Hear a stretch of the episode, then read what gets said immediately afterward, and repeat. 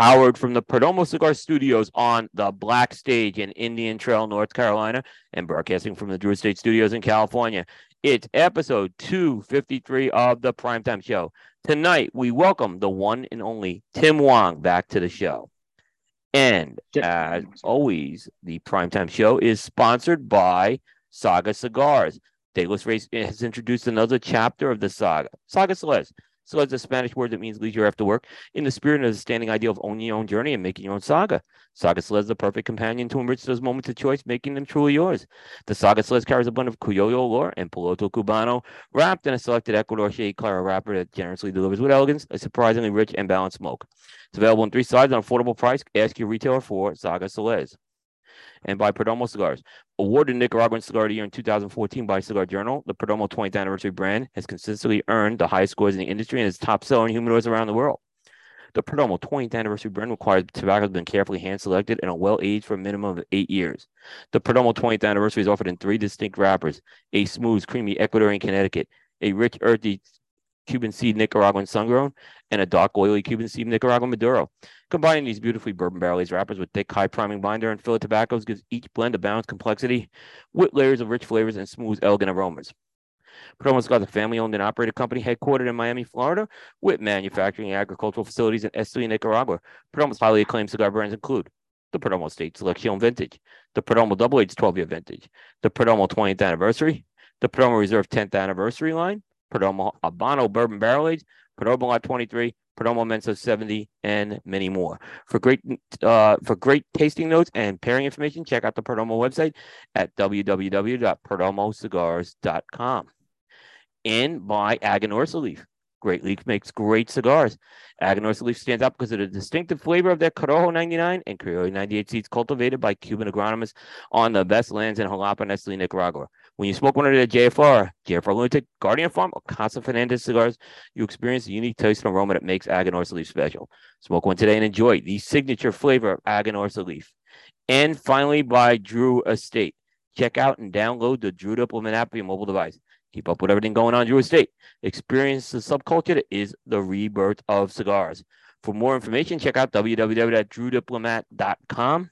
And as always, all the live streaming for the Primetime Network of shows is sponsored exclusively by Drew Estate, as well as the California studios for the Thursday Primetime show. Well, welcome everybody. This is Prime Time episode 253. It's December 22nd, 2022. It's Christmas Eve, Eve, Eve, I guess you want to say it. Will Cooper here. I am in the Perdomo Cigar Studios on the Black Stage, uh, joined cross country by my good friend and colleague, Mr. Aaron Loomis. How you doing tonight, Will? I'm doing good. How are you doing? Uh, I'm a bit under the weather, but um, getting along, I guess. You know, I gotta just tell the audience, Aaron is is like he answers the bell every time, and you know, I you know he he's under the weather and he's here tonight. So there's no softballing with Aaron uh, when when it comes to doing the show, and I appreciate that. Uh, because I told him if you don't feel good, don't do the show. You know. But uh, well, I'm glad I, I can make it. I just can't smoke, and unfortunately, Tim was going to be here in the studio, and I'm, I didn't want to get Tim sick, so uh, we kind of made uh, pre-arrangements to to make it so that we could uh, get him set up and still be on the show tonight. Absolutely, absolutely. Um, but you know, it's a you know, it's kind of we've done this thing with Tim for we started when we started the show. I think it just kind of turned out we started doing this Christmas show. Either I, I think we were doing it maybe the week of Christmas. We did it for a few years, and then the, obviously the pandemic hit, and then there was some challenges after that. Yeah. Um, and this year we uh, I, I remember I heard Tim was on with Bear and you, and he said, "Hey, you know, let's get this back going." I'm like, I, I reached out to you. I said, "I'm in." So, yeah. uh, let's welcome Tim back. Uh, Tim Wong here.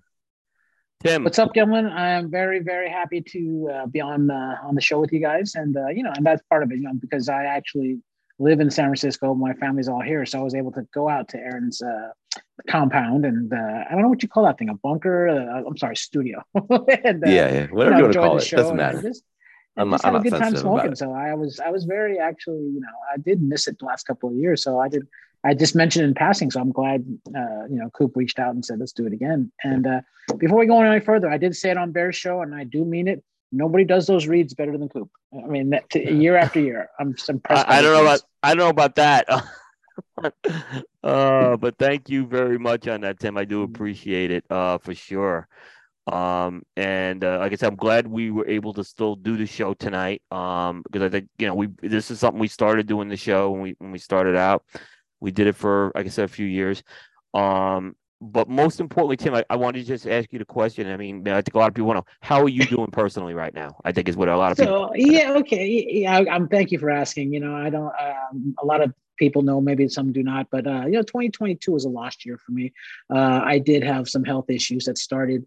Well, it's almost been one year. Uh, the one year anniversary, January 15th of last year, and um, you know, because of my illness, I uh, actually had you know for lack of a, you know, I'll be honest. I mean, there's no other way to, to kind of soft sell it, but I had part of uh, my right foot amputated, um, and it's been a year of recovery. You know, I mean, I, I learned a lot of things, and especially like you know, doing what the doctors asked to do, um, working and and you know, doing diligently to to uh, recover and. and um, you know, at this point now, 12 months into the process, I just got my uh, prosthetic.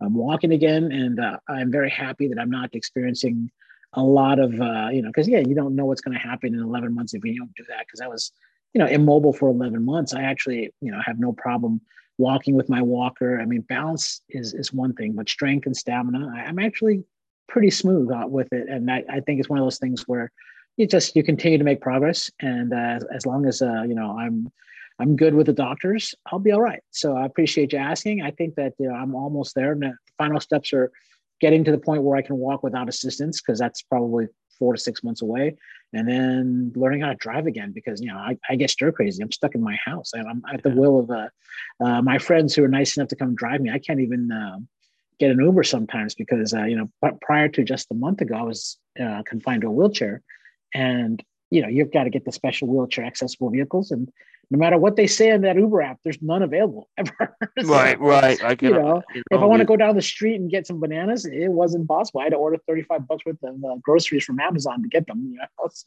Right, sure. You were the trade but show, no. weren't you? You did make it to the trade show, right? Yes. Yeah. No. That was, uh, PC- that's a big accomplishment. That, that's a big accomplishment, Tim. To get PCA was sort of my tent pole. when I when this happened, I was like, "Come hell or high water, I want to be healthy enough to attend the show, and I was uh, lucky enough to yeah. do that. I did. I did it from a scooter, and again, it was a very, very uh, blessed uh, event for me in the sense that every time I drove more than five feet, somebody would come over and say, "Oh God, we're glad to see you. We prayed for you, um, and then we're glad to see. Oh yeah, just that you're here, and then you're able to to be with us because you know it, it, was scary. You know, you just didn't know what was going to happen. Yeah. So that was always I was very reaffirming that to have that happen, and and you know, to to be able to just be among, you know, the community and be among people was a was a big deal for me.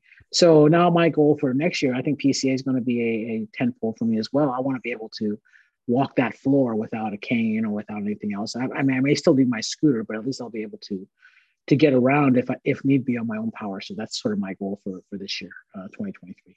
No, I can understand, but Tim, there's no shame in using a scooter at PCA. Okay, no. I'm, I'm, thinking about it. Okay, so I mean, did, did, did, you see no my shame. scooter brigade? Yeah. yeah. I had to do a couple of uh, you know tours with some of the booths with like four or five scooters in tow. You know, yeah, so yeah.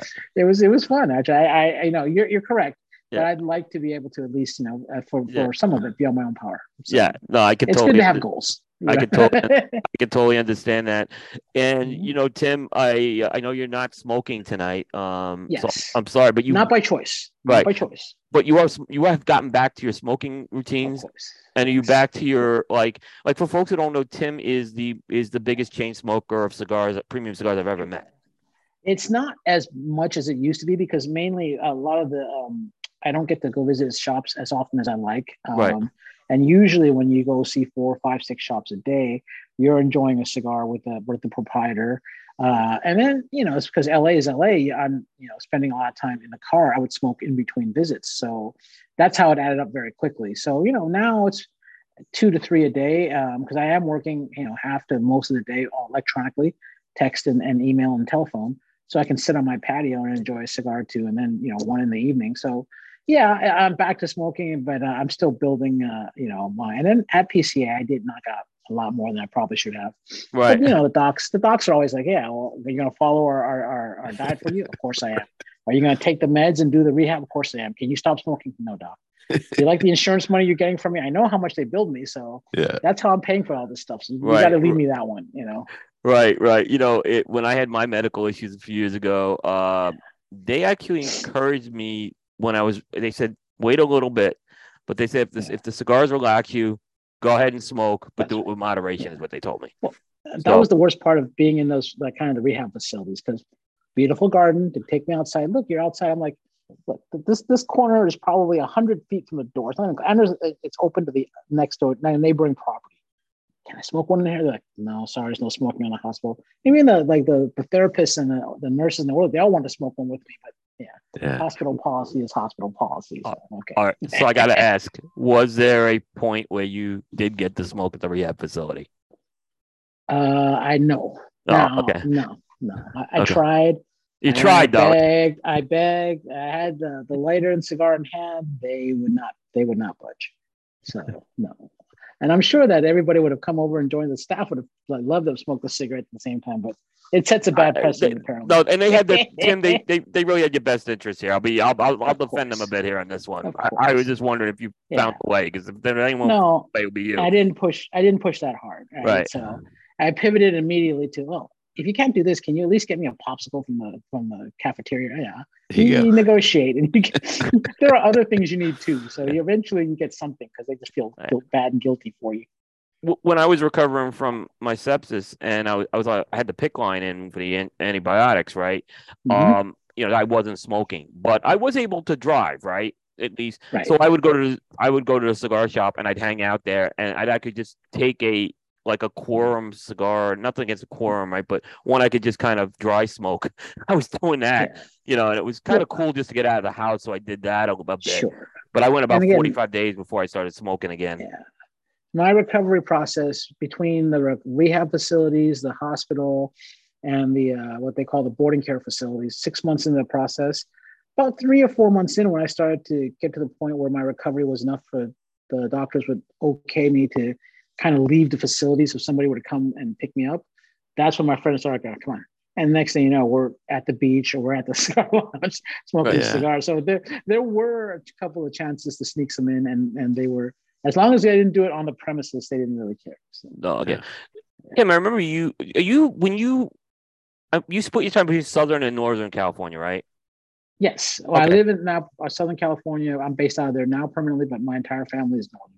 But I've okay. lived up and down the state, you know, pretty much the entire state. So because I remember you hooked me up with that store in Glendale. The was it the Humidor or something? yeah, that's a, I love that place. Yeah, I love oh, yeah. Mm. that place. Yeah you'd was... never you'd never think it was a, big store because they only have a 150 foot lounge because that is a city ordinance. Yep. You can only have 10% of your storefront be the it can't even be called a lounge, it's the tasting area. The tasting but area, then, right.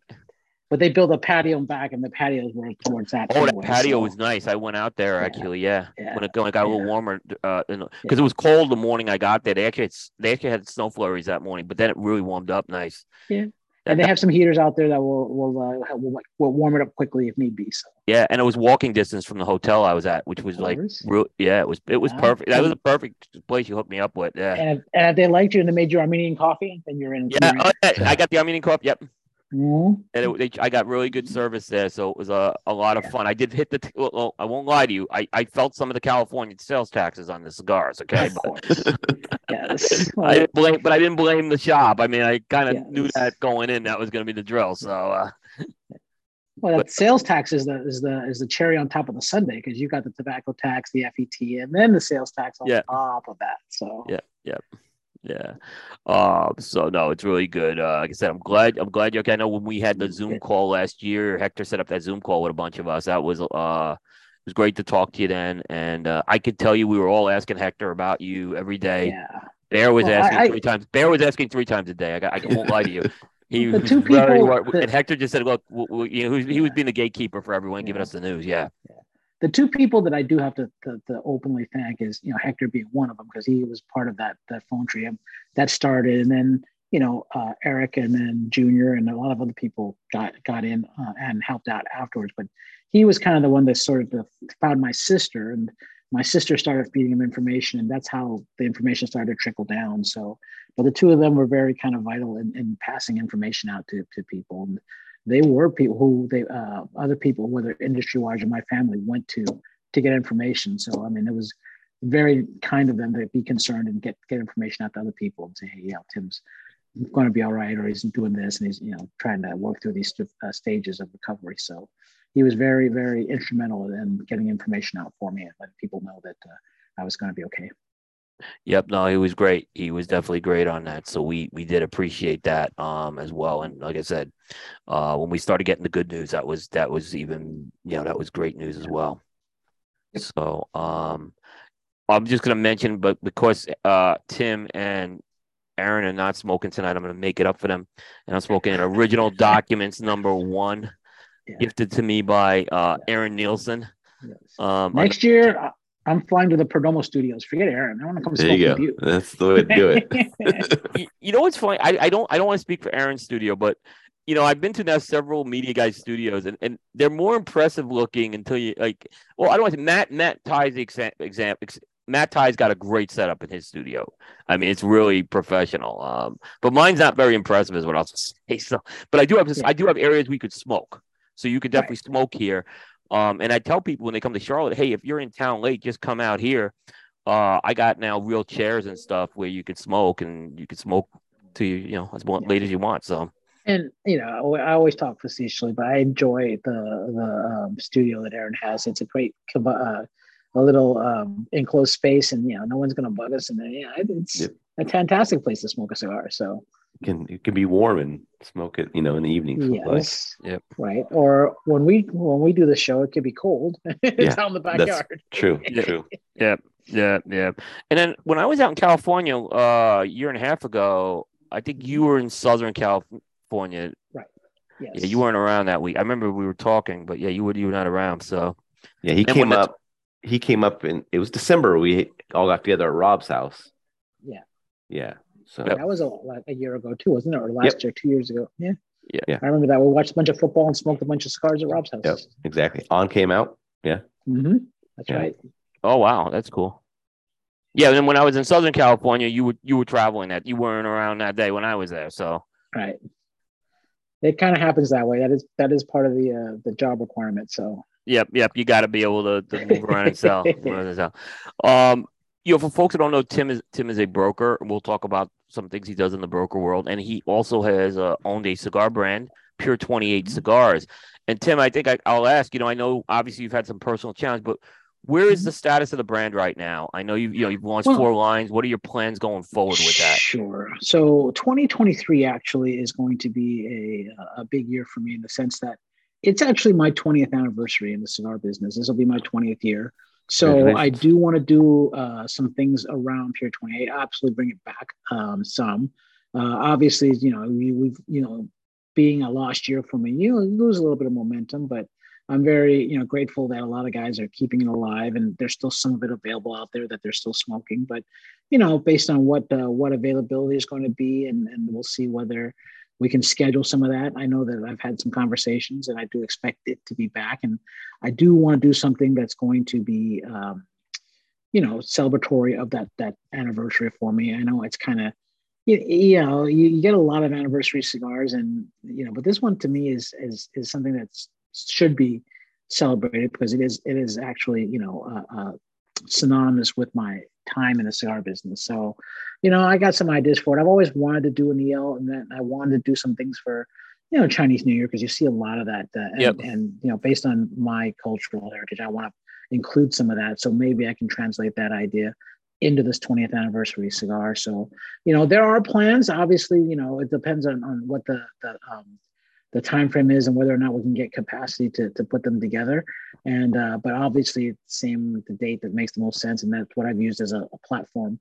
Every year has been pca so mm-hmm. um, i'm hoping that maybe we can at least when it get closer um, to to that date uh, figure out that can be the platform to launch it. And obviously as soon as i get more details and i can get more concrete as to when things will start rolling we'll be in contact and we can definitely uh, talk about where it's going to be. But you know, for intensive purposes, I do believe it's going to be back next year in some form, and we'll see what uh, we're going to be able to produce. And I, am very excited to, to do to have an anniversary start to commiserate the time that's spent in this business. Nice, nice. You know, Tim, when um when I was out in San Francisco. Uh, I just mm-hmm. want to show you. I I know you, I, I, I made took the picture. I, took, I remember. I just want to know. I did take yeah. the picture. I yeah. I, I, I yeah. actually took it from my car. You can see I pulled oh, over illegally to take it. yep. Yeah, because there he's on the Embarcadero and there is no parking where he's at. He's no, there's no parking. Yeah. There is no parking right there. So I said, but I'm getting this um, picture. I I did not try for a selfie, but no, I did yes, yes. But I just want. It's great that uh, Coop was able to verify that that place actually does exist. I didn't make it up, you know. So, and yeah. uh, you know, it is. It is. I would drive down that street to get to my house every. You know, every time I came back from uh, from the southern part of the you know the, the Bay Area because it comes in that way towards uh, where I was living at the time, and you would yeah. pass that, and know. You didn't. You weren't able to get the bridge, but right above the bridge. The bridge. Yeah, I have pictures yeah. of the bridge somewhere. I haven't been able to find those, but yeah, I did. I did take pictures of the bridge area. Um, I drove down a little and I was able to pull over and take those pictures. So, oh, uh, because yeah, it's right by the Bay Bridge, as you said. It was it was exact. That's how I knew where to go because I remembered you said, well, it's right by the Bay Bridge on the San Francisco yep. side. Yep. So exactly. Yeah. So, no, I was very I was very chuffed when you said that picture. I was like, huh. I was uh, yeah looking for for my landmark. So that's awesome. I yeah. appreciate it. No, no, it was good. It was good. Like I said, I was I uh that was yeah. just the day I was uh, dorking around San Francisco. Um, uh, I was very. By the way, hard city to smoke in, man. I mean, oh yeah, I I yeah, did. No I I ended up going to uh, Mill Mill Valley to Telford. Telford's, yeah, yeah. of course. And then yes. and then I went to Aaron's. Uh, actually, we got together with Aaron and his friends the next day. Mm-hmm.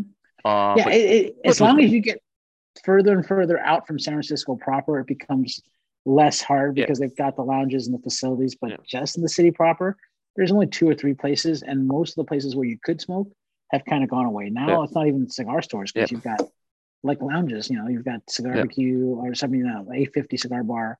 You've got the, you know, um, Occidental. They're really not quite cigar stores. They're more lounges where you can. And I knew that, yeah. And I knew uh, yeah. people would say, "Well, you're gonna go." I said, "No." I said, "I have cigars with me."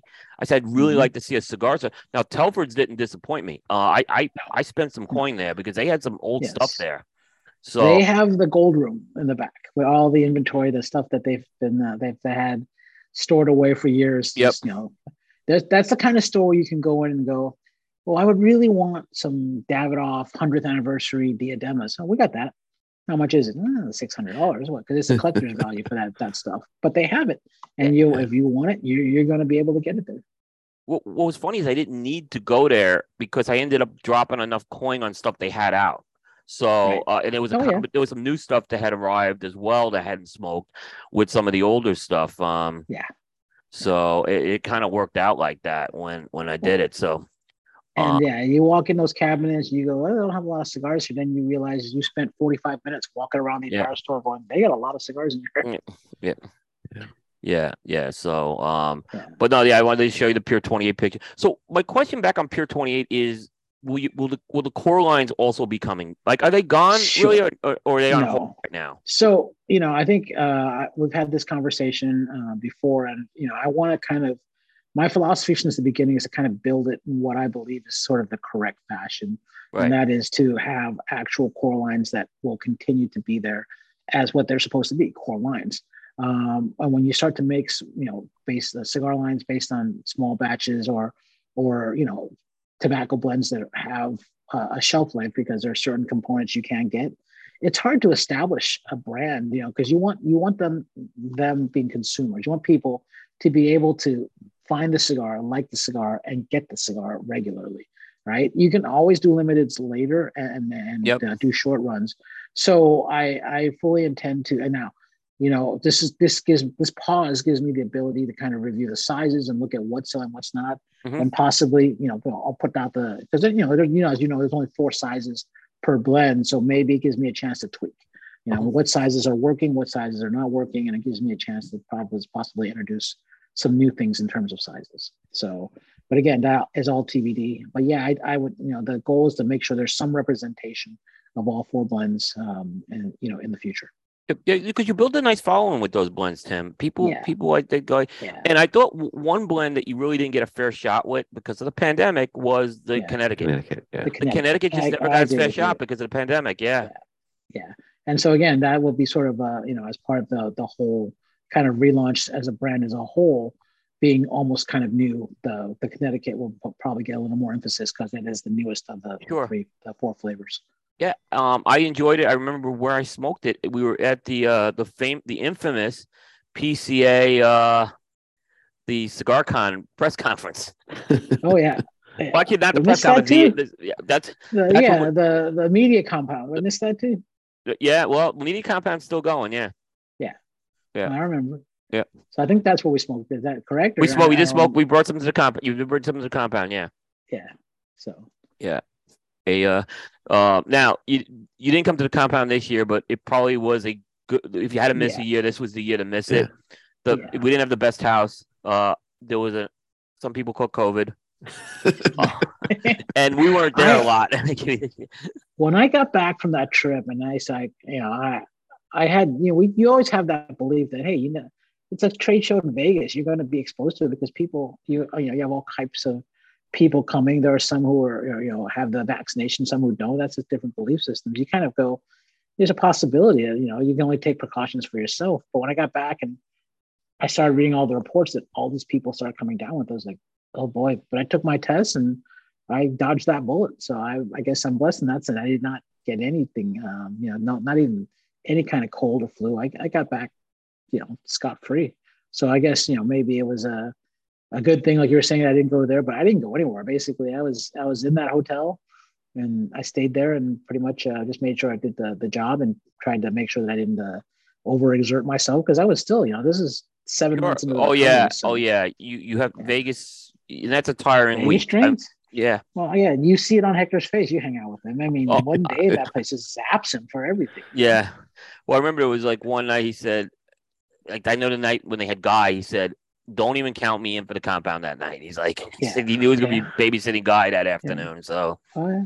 yeah. Well, and uh, that was you know that was quite the experience. I mean, I don't know if you came by and saw what was going on, but yep. we were we knew it was going to be a, a, a popular attraction because you know he's been one of those those guys. I mean, that's been the most successful launch in Espinosa's history, right? Since February 2022, we've sold you know uh, a lot of boxes of that knuckle sandwich, and he has been phenomenal in helping us promote that product. He's been, you know, um, part of it from day one. He believes in that product. He loves the business, and he's not. It's not just a cigar that we, you know, did a collaboration with a celebrity. I mean, he's been, you know, supporting it every step of the way. To have to spend four hours in our booth at PCA and then come back and then spend four hours each night at, at Big Smoke. That, that's you know yeah. It's a big deal. Uh, a- for, and so, yeah, and, and people, you know, he has that, that because he's in the hospitality business, it just feeds into, you know, his, uh, his uh, uh, personality about that, presenting that cigar. You know, it, it's very genuine, and it's because he believes in it. Uh, you know, and it's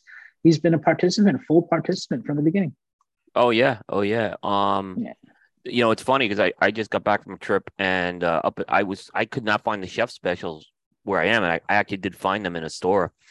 Um, right and so I went because the long story short is uh I did get a chef special at, at the trade at the trade show from Hector. Right. And he asked us to smoke it one morning uh at the uh, compound. And I think I ended up smoking it like after the trade show was over. So right. so yeah, I hadn't had I hadn't had it since then. And it was hot out when I had it. So sure. Yeah, so I was glad it's, it's different. If you if you smoke the Habano and the Maduro, that's just special. Not only the size, but the blend yep. is unique, and that that Salomon shape, fantastic. And uh, yeah. uh, I'm looking forward to the Connecticut. You guys did the, did the coverage on that. We just started releasing a preview of the Connecticut for the uh, knuckle sandwich last week, so it should hit some stores either right before or right after Christmas. Uh, and it's very limited because it's the only um, Espinosa lounges and stores that, uh, excuse me, excuse me, supported knuckle sandwich are getting a very limited number of boxes. So you know, yeah. enjoy now. The the bigger release is January, so um, but I'm looking forward to see if yeah. I can get a handful. Just to try that out because I have. Well, I do know so. where I do know a lounge I can get my hands on them. Um, so that's that's easy. Yeah. So uh, that's one. The one in Miami is the one I'll, I'll just. That's where I just know to go. That's why I should just go every time. Yeah, uh, especially uh, for our stuff. I know exactly what you're talking about. Yeah, yeah, yeah. Well, um, but that's good there. Um, Tim, so what is you know, right now as far as what you're brokering? What do you have? What do you have under the umbrella hmm. right now? So you know, we're uh, um, I'm more part of a, a company called Trendsetters Marketing. So uh, we cover all uh, the West Coast. My partners uh, are in Arizona, Nevada, Idaho. They do Colorado. Uh, you know, part of the kind of inner uh, the Southwest, South, uh, you know, that that area, and I'm the West Coast, and it, it, we have some some brands that we share, but they also have some that they have that I don't have, and I, same thing, I have some over here. So my portfolio is it's almost all boutique focused. Uh, I've got uh, Illusione that we're talking about, uh, Espinosa. I do Southern Draw. I do Cavalier. Um, I have um, Black Label Trading. Um, so you know, and I do. I just added West Tampa at the trade show, so I've got Reiki stuff uh, as okay. well. So those six brands, and I cover uh, Visol accessories as well. So you okay. know, I think it's a very, very good portfolio. It's heavy in Nicaragua, but that's what my knowledge base is. That's what I like to smoke. Um, Cavalier is the only one that's made in Honduras, but again, they they we use a lot of tobacco that comes from Plasencia, that is Nicaraguan, uh, you know, based. They they do blend with Honduras, but you know, almost all of those brands use primarily Nicaraguan yeah. tobacco, and so that's uh, that's the centerpiece of my portfolio. That's good. Uh, I mean, obviously the big. I mean, Illusione. It was a big year for Illusione. They they're about to unroll the uh the re the re the rebrand. Correct. Uh, yeah, so. and and you know, it's it's also you know doing things that uh, um, Dion has hasn't done before. So like if you guys were at the trade show and or read the announcements, uh, one of the big ones is that uh, you know be, besides the restructuring and the reorganization of the products. Uh, he's doing one of his first collaborations. You know, uh, one of our uh, our new lines for 2023 is going to be the original documents Habano uh, and that's going to be made out of uh, with AJ, yeah, AJ Fernandez. So I think that's a big uh, step for us because that gives us, uh, you know, another line that and a different uh, take on, on on some of the stuff that uh, Dion's blending, which is I think fantastic for uh, consumers and for us. Uh, I think that repackaging really stands out. It's going to make it a little easier to to see Illusion on the on the uh, the uh, shelves. I mean, it is true. We tell the story, but uh, you know, if you like, like you're holding that that the number one, the bands that Illusion uses are very, very elegant. They're very simple, but they're also very small. And so yeah, we walk into I mean, a store. We we walked into stores on many occasions where a guy will come up to us and say, "Oh, I've never smoked Illusion." Well, you're you've got one in your hand, and they yeah. just don't know, right? So yeah. this is, I think, it's going to make it a little more identifiable. Makes it a little easier for them to know, hey, yeah, I, I do like to smoke Illusion. So all good things. You know, they're definitely growth of the company, and it's a natural evolution as you get to uh, you know more and more uh, uh, more distribution, more sizes. You need to get a little more organized. So I think those, that just shows growth in, in uh, where this company is. So, Tim, you know, when it comes to Illusione, I, I like to say when it came to this brand. I had to grow up more as a smoker before I really could appreciate this brand. I, and I, I don't know how to explain that, Sure. But you know, I, I've told the story even when Fred was on. Like, it took me a while to understand and get Epernay. I, I didn't get it right, and then when Dion gave me the ECCJ, um, the twentieth, right, I went back to Epernay because you know it was ba- Epernay was based on that, and I got it right. Now, like I'm smoking this original documents, I'm like, you know, 15 years ago, I probably wouldn't have appreciated this cigar for what it is, and and now I, I definitely do the way that I explain it, and uh, no one has told me not to explain it this way, right. um, is I think that uh, Dion is one of the most um, uh, capable blenders when it comes to actually reversing the process. And so, what I mean by that is is you know what we've been told from day one, or what the you know the the, the manufacturers have always said is that you know, uh, wrapper is 50, 60, 70% of the flavor. And that binder uh, and filler doesn't necessarily affect the flavor that much. And Dion will tell you the exact opposite. I mean, all the flavors uh, for his blends, whether, you know, Epernay is one of my favorite daily smokes, whether it's original documents, whether it's ultra uh, ECCJ, whatever it may be, it's blended inside out in the sense mm-hmm. that his fillers are almost the drivers for flavor. I mean, if you talk to him, his favorite uh, thing is to tell you, I, I, want people to not only under, understand the complexity and flavor, but he also wants sweetness. And so he's always looking for the tobacco that's going to blend, that's going to provide a sweet finish, right? So, um, and then the wrapper at the end is never emphasized. You know, and, and you know we don't, we don't you know, yeah, yeah, you say the original documents. Most people don't realize that it comes in you know three flavors now. It comes in Corojo, comes in Candela, it comes in you know. But again, it's it's it's not the wrapper that's emphasized. It's the it's the fillers and the combination of everything. And so I think that's a different philosophy because you know people aren't used to being told, no, the the the, the binder filler, um, you know, the way that the, the because you know you use a lot of double binder, the way that those the binders are positioned affects the flavor as well. So those you know it's a it's a different way of blending that at least is not what's um, being done, you know presented as the quote unquote you know proper way right proper is the wrong word but the standard way that that the cigars are produced and i think that's that takes a little bit of time to understand because you know being told those things and then smoking that and then getting the, the like like exactly like what Coop was saying oh wait it took me you know a few cigars to understand this is different and this is the way that uh, you know was meant to be so it just takes some time to, to get that it you know it, a lot of it's subtle it's not in your face and that's that's also Dion styles no, good good point. Good point on that. Yeah. Um, I could see that, you know, what you're saying makes a lot of sense. Tim, you mentioned West Tampa. Mm-hmm. Are you surprised that this brand's gotten? I mean, this brand took off pretty quick. Uh, yeah. I mean, what's are you surprised about that? Because I, I gotta admit, am, I was a little surprised. Am I surprised? No. Am I surprised at at how you know successful the the, the what they've achieved in such a quick time? Sure. The amount, right. yeah, because you don't know. I mean, you never know when you when you go on, on your own. You know, Ricky and I, you know, both. I work at with Ricky and Gus, um, Ricky Rodriguez and Gus Martinez, the, the primaries at uh, West Tampa, when we were at General. So you know, we we worked for a very um, you know large corporation, and you there was a lot of infrastructure to help brands get launched.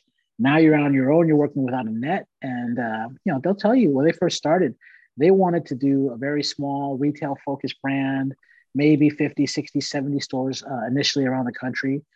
And they were inundated. The moment they hit the, the wire and they announced it, everybody's like, we want it, we want it, we want it. And it's a blessing and a curse. Blessing being that, you know, yeah, great, this is going to be a success.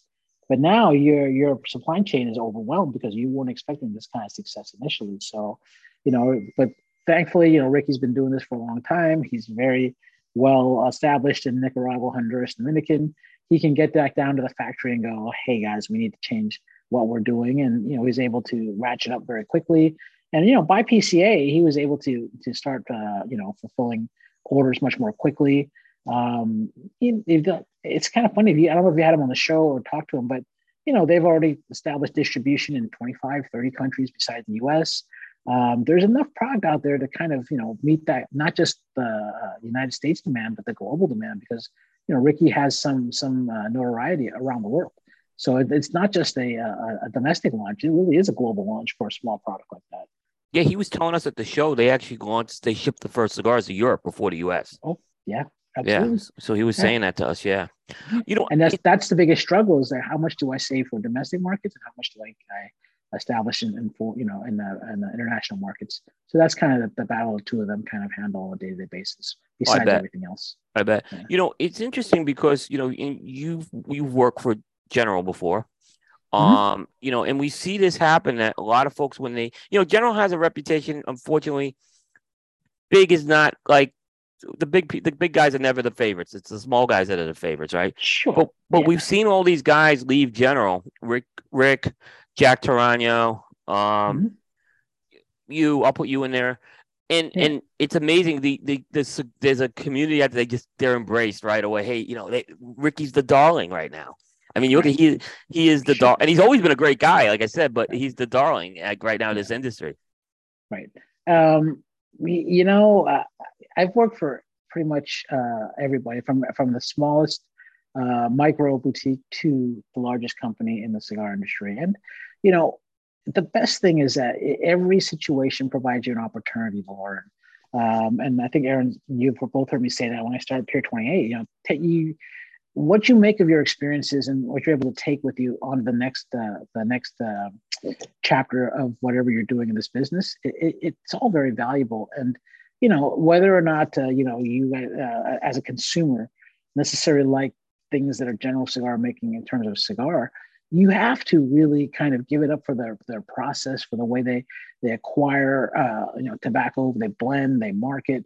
I mean, it's a phenomenal company when it comes to you know they, the way they take care of their employees. Um, so that's why you all kind of at some point in your evolution in this business kind of end up working for them or Altadis or Drew Estate because you know you want to see what it's like to work for a company like that. Yeah. And um, you know, I think I, I, had this conversation with with uh, Ben and with uh, Bear. It's simple, you know. Um, the number one beer in the in the United States is Budweiser. Now, we might not drink it if you're a craft beer connoisseur or you like other things, but somebody else is drinking it. And why?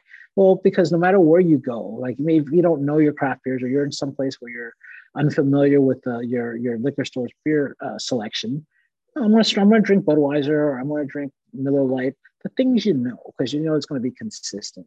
It's the same thing. Macanudo is the best selling cigar in the world because it's consistent, cigar to cigar.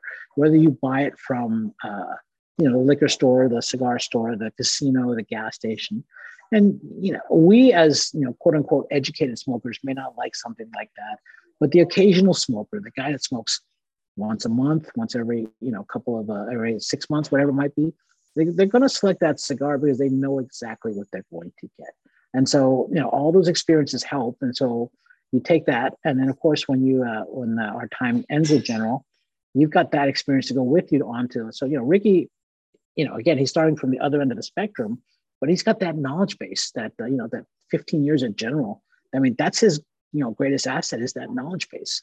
And, um, you know, he, that, that works for blending, that works for marketing he's fantastic, you know, um, and uh, uh, in an in-store people. That's part of the reason why the brand has launched so well. Ricky just, you know, he when he comes to a store, people love having him there. So all of these things, you know, are experiences that General has kind of honed, and you can take that with you onto the next uh, the next thing you do. So I think that you know, spending some time there is always a great opportunity to learn from you know the biggest. They didn't get to be the biggest company without proper process. No. Well, not proper, but you know, processes that are successful. So you can learn from that. Yeah, I don't want to put words, you know, when Jack Toraño's back, but I think when Jack Toraño went there and, and then he eventually left, he, he he said he wouldn't have traded it for the world. I mean, he said, you know, he, the education he got there. Yes, right. Um, yeah, yeah so and I wouldn't it, trade my time. I mean, I, I tell this all the time. First 10 years of my life before I got to general, my, my cigar career, I spent it trying to beat up Macanudo because that was, you know, that was, that was the com- competition. Yep. After yep. I've seen the Dominican process, after I've been there, I will never say a bad thing about that cigar again. Yep. The, the, the care that goes into making that cigar is phenomenal, and so you know it, it has to be appreciated for what it is. Yeah, you know, I worked for a Fortune 500 company for a long time, and then I left to go to a startup. Uh, and the startup I ironically got bought by that same Fortune 500 company. So I was back there in two and a half sure. years. But you know, it's funny when I left, I, there was some things I, I I missed, and on the other hand, when we got reacquired, the the Fortune 500 company got a little more agile in terms of how they did some things. So it was kind of interesting. Sure. It was kind of in between, yeah. So, uh, but yeah, that's uh, I, I totally get it. So I mean, it's definitely good. The brand's definitely taken off, uh, and like I said, it's good that you've just picked that one up for sure, um, yeah. as well.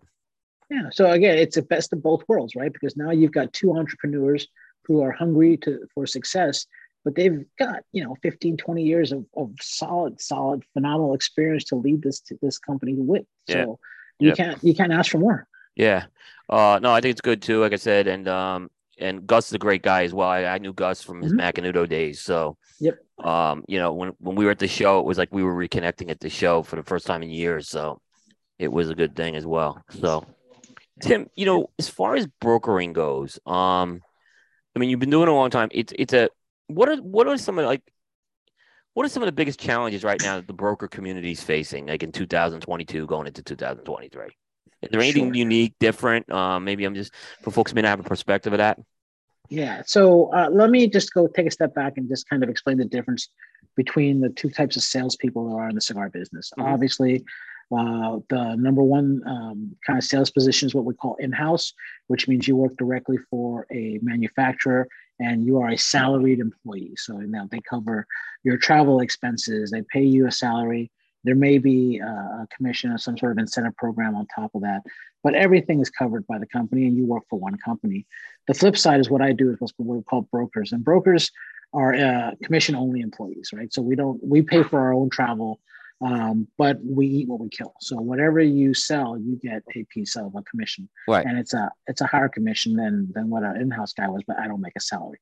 So, you know, so I have the ability to represent five or six different brands at the same time versus working for one, right? So um, it's kind of funny because what kind of feeds, I mean, for a while, the, the broker was sort of a dying breed of salespeople, right? As, as companies start to get larger, you know, eventually they all want to hire their own in-house sales staff because you don't want your salespeople selling other brands if you can afford to pay them, but you have to get to a certain size to do that. So, you know, Perdomo, obviously, Drew Estates, like your sponsors are all large enough that they can hire their own sales forces.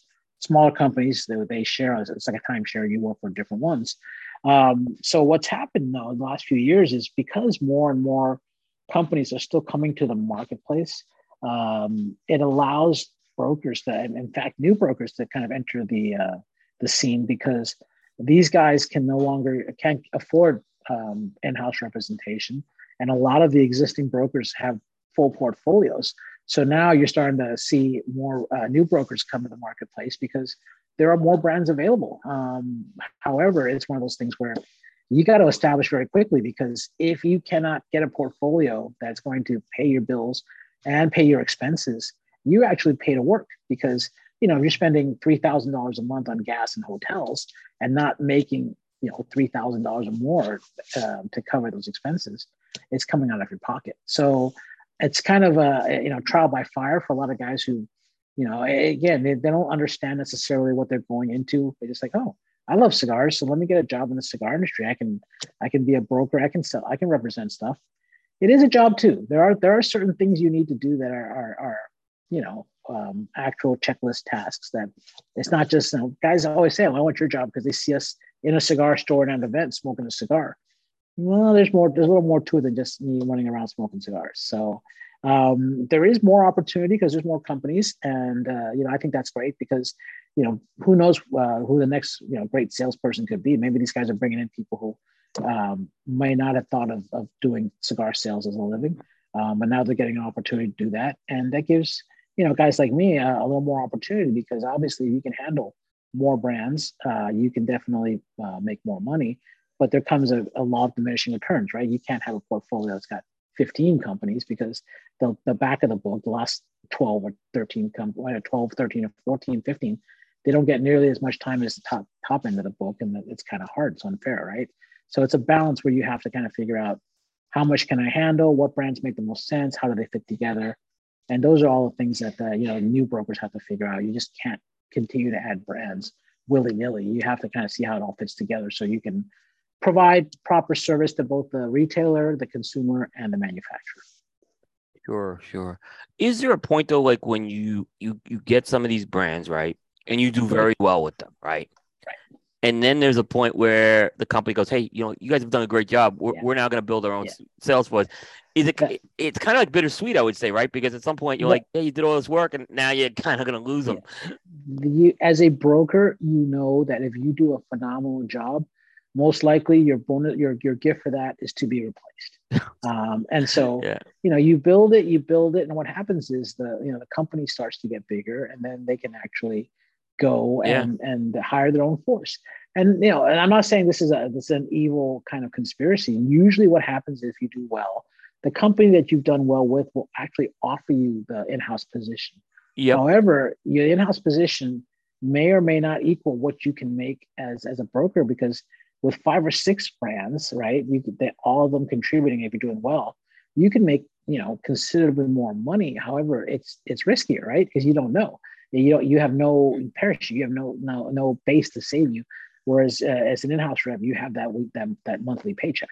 Yeah. So it's a choice you have to make. And most brokers tend to like the freedom of, of being able to pick and choose the brands that they have the to to be able to um, go out there and, and do their own thing and not be beholden to to one company so you know obviously yeah it is it is a a, a fear that you know you've actually built the business up so well that you're actually your your reward is you got to find a replacement. Yeah. So, but that is a risk you have to you do take. So yeah, and then that becomes a challenge. Like, what do you take in that you're going to invest, sure. make that investment in? Yeah, right. And this yeah. is why trade shows are great because you start your pipeline there, right? You go talk yeah. to some people. Yeah. You figure out who's you know what seats might be available, what what bandwidth you have, and you know there's always a constant dance of how to set your roster of brands. Yep. Yep. So no, it's a, it's a unique. I mean, I see I see it with the brokers out here, and it's I see some brands they they turn very quickly. Like they'll bring it in, and it's gone mm-hmm. quickly. It just doesn't work out, and I always wondered yeah. why. Yeah. Yeah. Well, and, the other thing too is that smaller companies do not have the ability to be patient. And what I mean by that is, you know, they you've got if you're a smaller company and you're ordering whatever it is, 50,000 or 100,000 cigars at a time, your cash flow is greatly restricted if you cannot turn those cigars in a timely, timely fashion. And it's unfair to sales reps sometimes because if you're a brand new brand that has zero, zero visibility, and I got to go and, and start seeding that. And so basically, sampling it out to stores, getting getting consumers to try it because they're not buying ads in Cigar Aficionado or or maybe they're doing small social media. You know, the, the demand dictates, you know, the, the supply. So you got to get it out into consumers' hands. They got to go, this is pretty good. I'm going to go buy another one. And that's, that's, you know, basic, you know, uh, demand marketing, right? So they just, they're so concerned about getting the cigars to the marketplace. They, they're, you know building their brands or building their boxes that they haven't really thought about how to how to create image how to create marketing how to create demand for that product. So you know yeah. Eh, if you ever want to start a cigar company yeah they, they, there's not just one task it's one through 50 right? There's, and uh, you you are your janitor you are the box maker you are the label application guy you're your own driver you're your travel agent.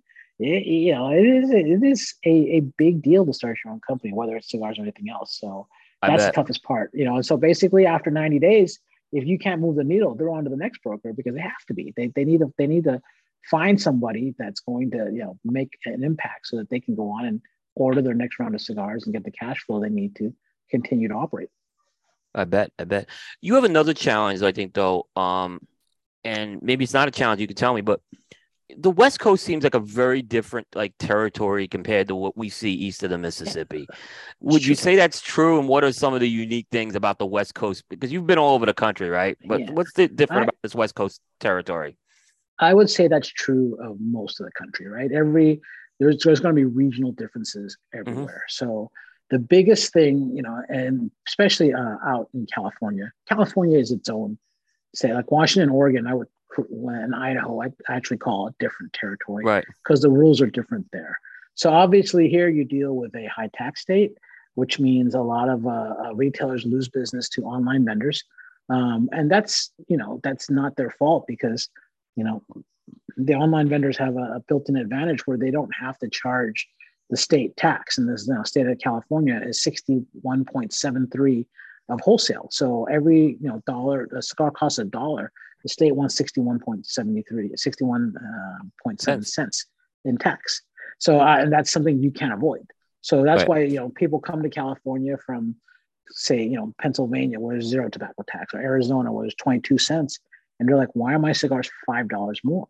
Well, you can thank the state of California for that, right? So retailers have that uh, um, disadvantage because those the the a lot of the consumers would just buy the box of cigars uh, online.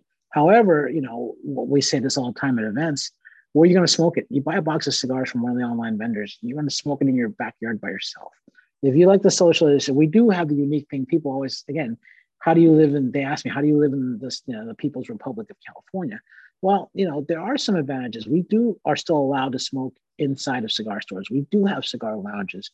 In Washington, you cannot smoke indoors. I Um, there's a couple of private uh, lounges in, in Seattle and some, uh, uh, Indian casinos where you can smoke, but you can't smoke in cigar stores. So we have that advantage. So a lot of guys, you know, they'll come and they understand you got to support your local cigar store to use the lounge. So that's how retail survives. You know, we have the ability to smoke, and they become stores have become candy stores. So they sample it there, and if they like something, you know, every retailer and every manufacturer knows they're going to go out online and buy it. So, but again, maybe we can capture some of that business, and no, we've you know it's, it's, an ongoing struggle, but you know you try and train the, the, consumers to understand it. Spend some of your budget online, spend some of your budget retail. If you like the you know the fact that you can smoke here and your friends are smoking here, support that store because yep. you know if it goes away, you, you, you now you're smoking in your backyard. It's not the same. Yeah, exactly. That's, that's that that's how we kind of deal with it. And you know one of the biggest advantages, and nobody likes to hear this, but California is one of the biggest uh, economies in the world, right? So we can afford to pay for that cigars. And, uh, you know, even if we hate it, and, and, not everybody needs to to save the 20 or 30 bucks. If they really want that box and they're just going to buy their occasional smokers, they'll pay retail for it. And, you know, that's great for the retailers here. Um, so, you know, it depends on the customer, but that's, that's the biggest difference is that we have that high tax and that affects the way the retailers do business and they can counteract that by offering lounges and, and you know, being a sort of a tasting, uh, um, if, if, you know, a tasting place for cigars. Great. But uh, yeah, I mean, I, I hear that a lot about the the. We have that problem here too, though. It's not, you know, yeah, as far as like my, when my when my son worked retail, he saw it happen all the time. Like they'd come in, they'd use it as a tasting thing, and then the next thing he'd see is a box of cigars in someone's locker that wasn't bought from the store.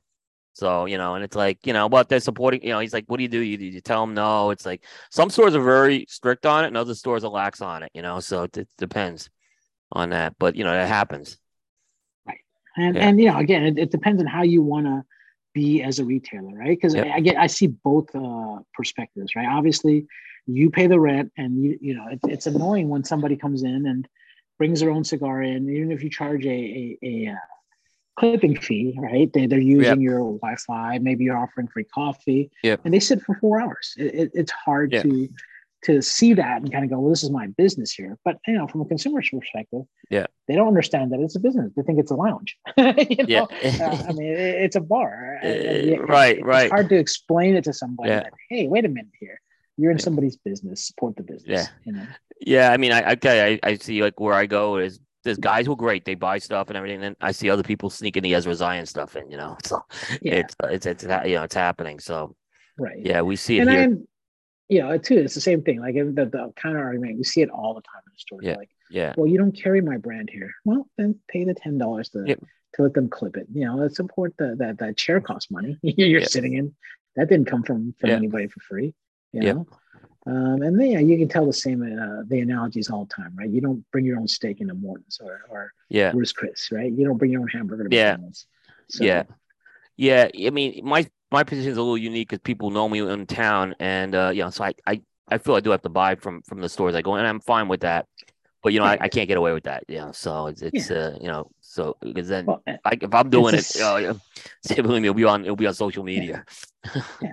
And so. I don't want to be known as that rep that won't buy the cigar. So if I grab something off the shelf, I will offer to pay for yep. it. Now, more times than not, they will not let me pay for it, but you got to make the offer at least, right? I, look, I'm yeah. here to support your business. I'm not here to uh, take a cigar off the shelf, you know? Yeah. I mean, a guy I'll just say who did that was like Mike from Cigar Hustler. I went, he wasn't there. I went and bought like a, a, several cigars and he was mad that I paid for them. I'm like, Mike, I'm going to support you here. There's right. no, pro- there's exactly no, don't worry, worry about it. I'm like, yeah. Yeah. I mean, it's yeah. a he, stand up guy with that. Yeah. All right. Yeah. All right. Well, so, yeah, I was I was on a podcast last night with uh, Derek from uh, Black Label, and we tell the story all the time. He was in San Diego, one of my stores. Uh, just was on vacation, didn't tell me, and he wanted to buy some Black Label cigars because he was out. So he walks into one of the stores, and they just happened to get uh, something that he wanted, and uh, you know he didn't tell who he was, uh, pay for it.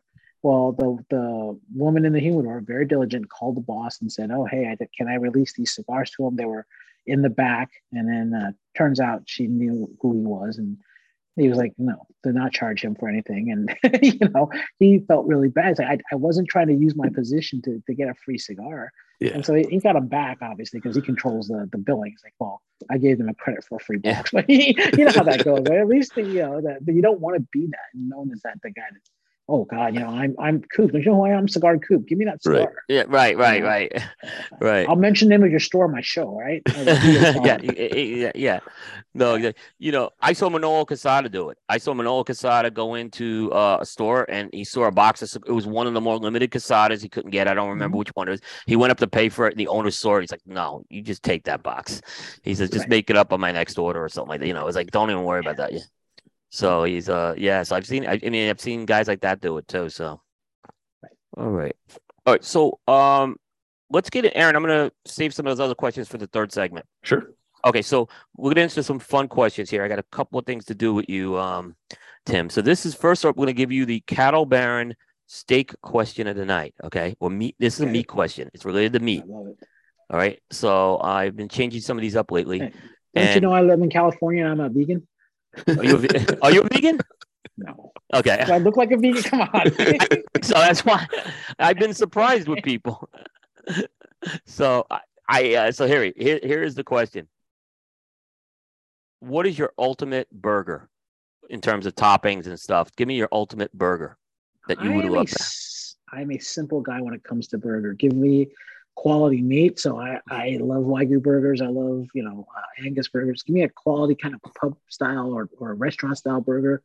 Um, I have bacon, avocado, lettuce, tomato, and a fried egg. And that's it. I don't need any cheese, Simple. of course. But Simple.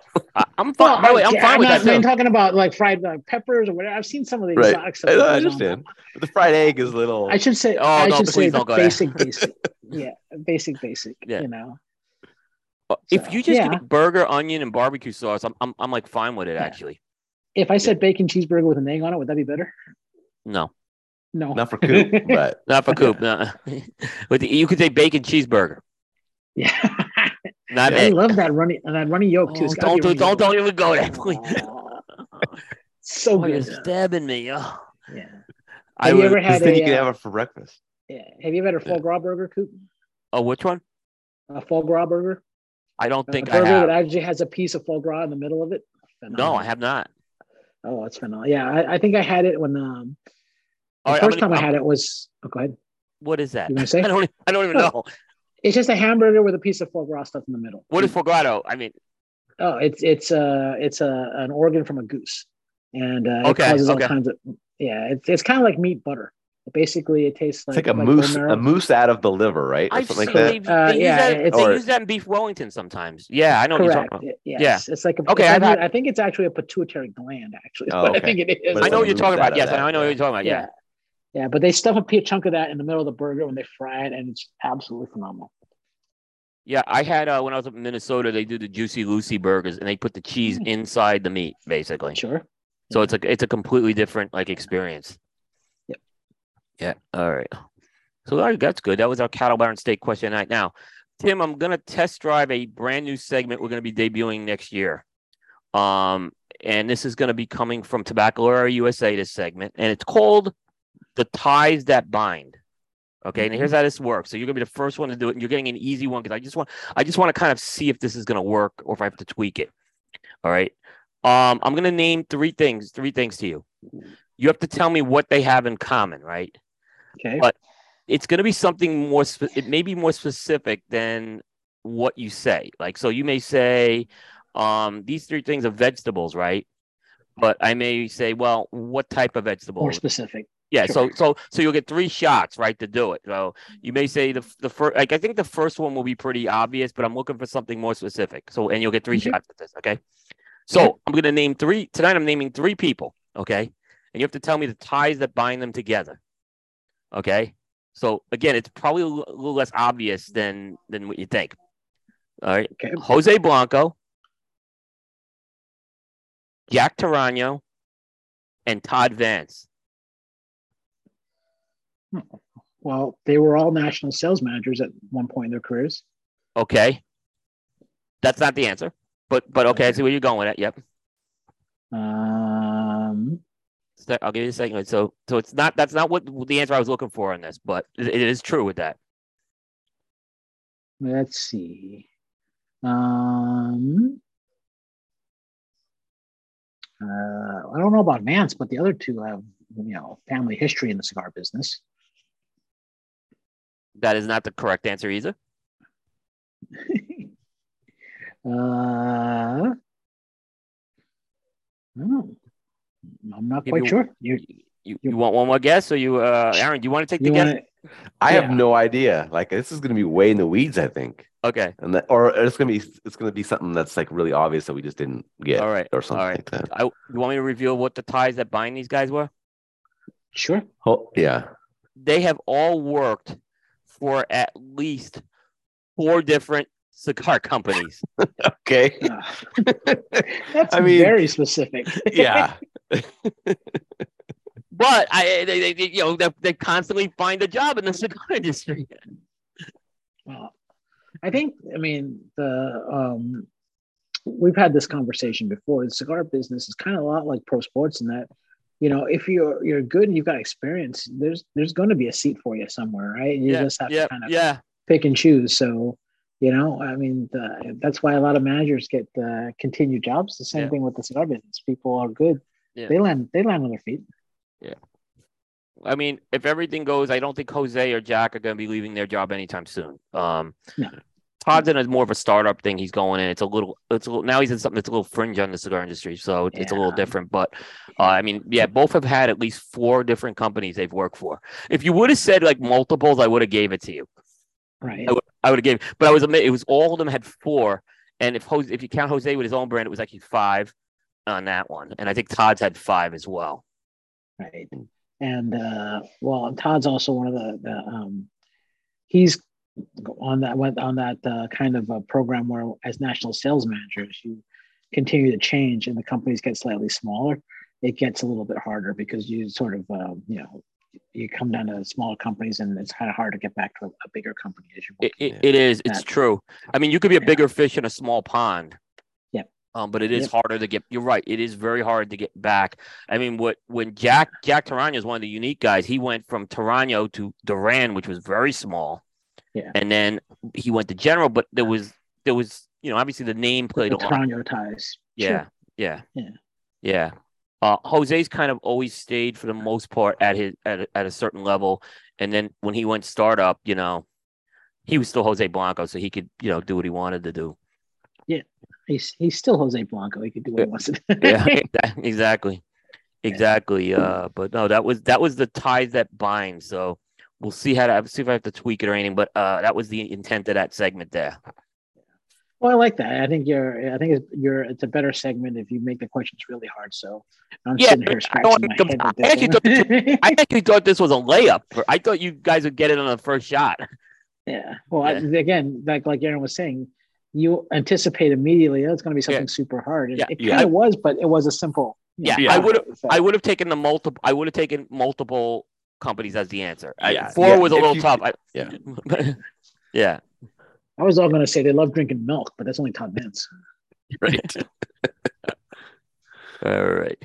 All right. So that was uh that was the ties that bind. So what I'm going to do is I'm going to do a, a, round of sponsor uh, reads, and then we'll get back into uh some more questions with you, uh, Tim. Okay. I'm going right. to take a couple minute break, and we'll be back You after your reads. Yep. No problem. Go. You can go ahead okay. and do that. So um, I want to mention Tailored Smoke. Located in the heart of downtown Charlotte's epicenter and outside the Charlotte Motor Speedway in Concord, North Carolina, Tailored Smoke is your one stop shop for a tailored smoking experience. And by JRE Tobacco, the authentic Corojo leaf is one of the most robust and flavorful tobacco leaves out there. During the golden age of cigars, Cuba was a leaf of choice to make some of the world's greatest cigars.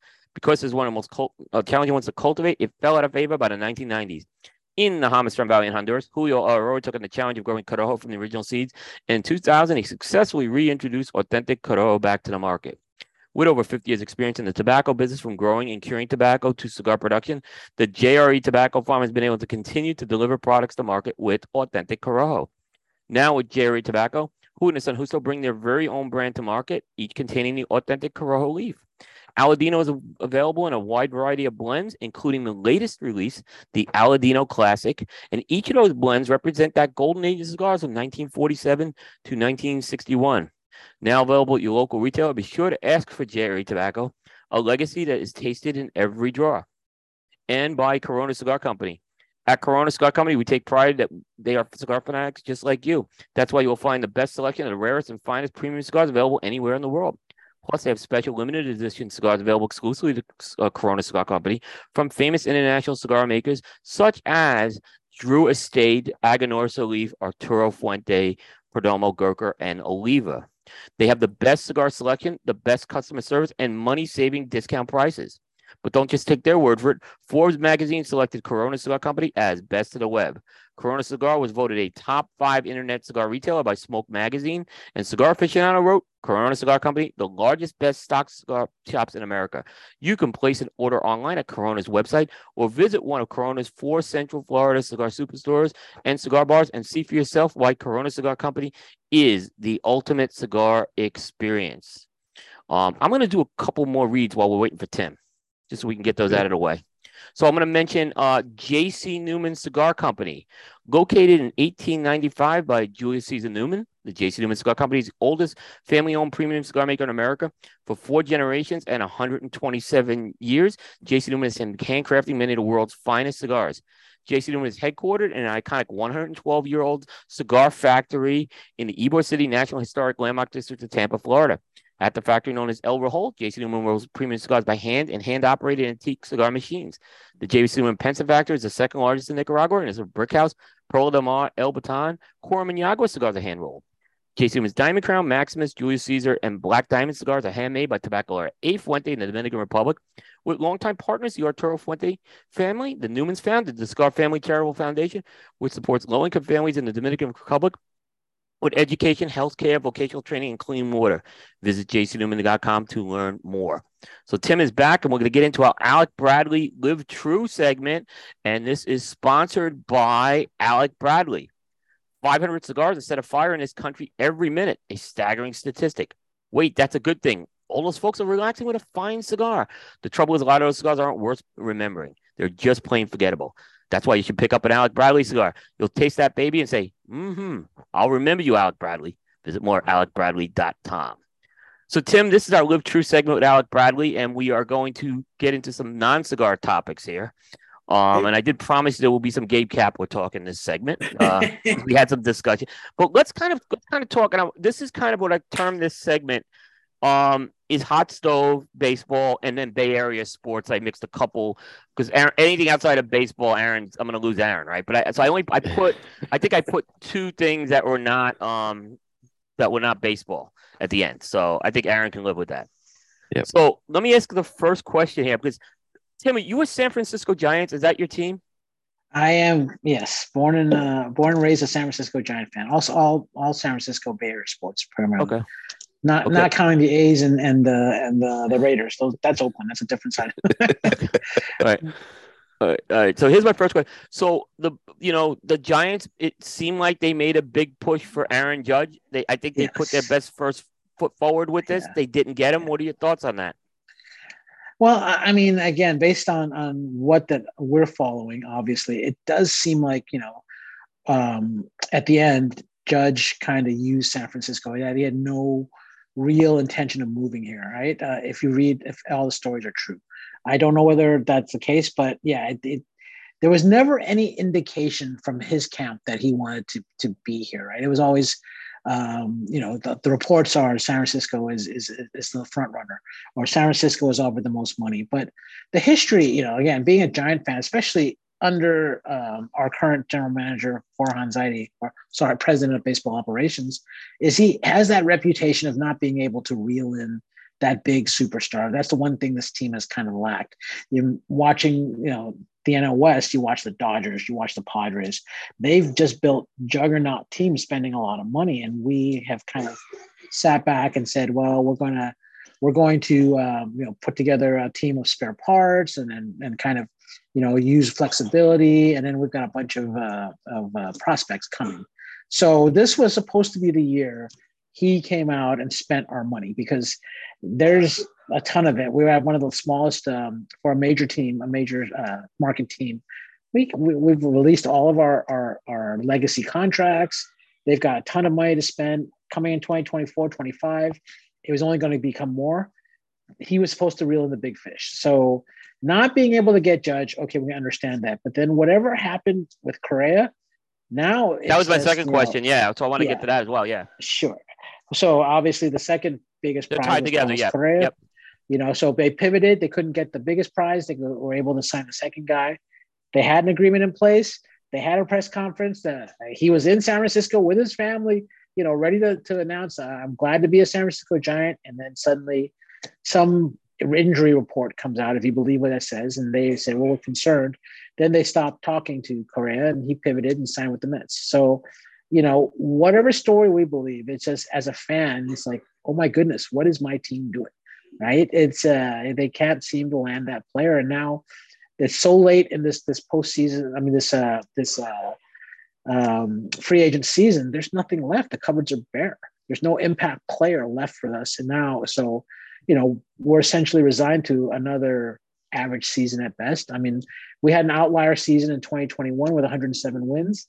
I don't know whether this team is capable of doing that. You know, it just doesn't have the the the uh, you know, and that's with the uh, five players having career years. I don't think uh, we you know we're going to get that again. So, you know, 81 and 81 sounds like a, a, good spot for us to land. You know, I just and what as as fans, and I mean, I've I've held season tickets as long as uh, Oracle Park is in existence from 2000 you're disappointed because you want to see you want you want to draw. You also want to see your team win. We're used to seeing a lot of wins. I mean, you know, people forget 2010, 2012, 2014. We won three. We won three World Series. We're, we're used to winning. You know, and it, it's it's hard to watch this. You know. So let me play devil's advocate here.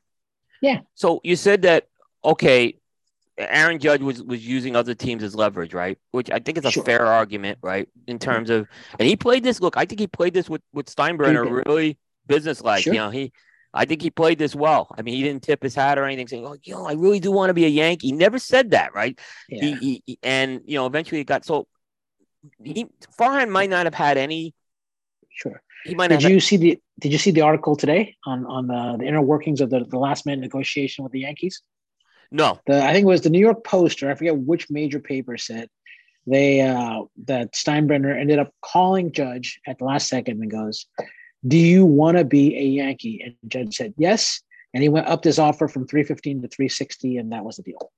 I can if see that happening, and then hey, we're gonna give you, yeah. we're gonna make you captain, which which yep. is Correct. it's it's it, in New York. I'll tell you the, the, Yankee captainship. People say it doesn't. It it means a lot in New York. I'm gonna tell you that it really does Absolutely does. means a lot. It really, sure. yeah. I remember when Guidry and Willie Randolph got it. When Thurman Munson yeah. died, he was called the captain. Derek Jeter was called the captain. It's a big deal. Yeah. So I'm yeah, sure they put that. Yeah. I'm sure yeah, that wasn't going to break or break. Yeah. Yeah. And, you know, like I said, you know, I, I think at the end, you know, if you want to be the biggest star, you want to play yeah. in the biggest market, there is a draw to that as well. Okay. So, Correa, let's say the injury yes. report thing is true. And then maybe yeah. Farhan made the right call here saying, we can't make this invest. Maybe was maybe it's true that something came up with that yeah. injury report. Sure. Well, and this is the problem, right? It's because, right. and I, I, we had this conversation with Rob uh, uh, on social media, and it's it's gone every different direction because everyone's trying to figure out what really did happen, and nobody really knows. Right? There could be a multiple number of things. To uh, me personally, I I want to blame Farhan, you know, because he's the one that's spearheading, you know, this the the efforts to do that. But there are stories that it was uh, the the um, ownership group that got cold feet that they want to issue the 350 million dollar contract um, you know, and then yeah, that, that, there's stories that Boras put this the story about the injury out because he's trying to protect his player. Yep. We don't know because by you know by the, the, the Giants are falling on the HIPAA law, right? They're saying that that we can't say what the, the thing is, so yeah. we really don't know. But uh, uh, the only thing we do know is that right now everybody who is associated with the San Francisco Giants looks bad, you know. Right. Just and and again now now that you've failed on Bryce Harper, we failed on uh, getting Ohtani the first time. We failed on on um, you know Judge, and we failed on Correa. Who's going to want to come? I mean, even if you offered Shohei next year six hundred million dollars for you know the rest of his lifetime, is he still going to want to come? Because this franchise has shown that it doesn't is not able to, you know, fall through or it pulls through. I mean, last second. I mean, if you have an agreement in place, are you really that concerned about this injury report? I mean, it, none of this makes any sense. And it looks, and that's why I say it's embarrassing for the entire franchise because the Mets don't seem to have any problems. The, the Twins were ready to re-sign him if he was going to accept 10 for 285, right. their original deal. No, and they've had him for a year. So they, yeah. they must know something about his, his injury history. Something doesn't smell right. Right. So who, who, who, you know, we may never know who's the blame for that. So, but again, as a fan and, and, and, and as an organization watching from the outside, it's an embarrassment. That's the only word you can use. I, kept going to Rob after Judge went. I said, now it's Plan B, and now Plan mm-hmm. B. Now you're on Plan C, and I don't. And, and Rob said, I don't know what Plan C is. I said, I, I you're right. That's a, that's a fair. That's the fair part. Mm-hmm. But I I still think maybe if ownership did what you said, and maybe they got cold feet on the contract. Shame on them for for putting Farhan in that position to try to bring this guy in, and now they get cold feet. You know, I mean, I, I don't. That's not fair to him. Farhan is what I'm saying. Yeah, and you know, I mean, most people don't realize this, but San Francisco Giants are a money printing machine. Uh, and the reason why is because not only did they build that stadium, but they were smart. And, and when that stadium went up, they got their hands on almost all the associated real estate that went up at the same time. So they are one of the biggest landlords in San Francisco, and this is where they generate all their money.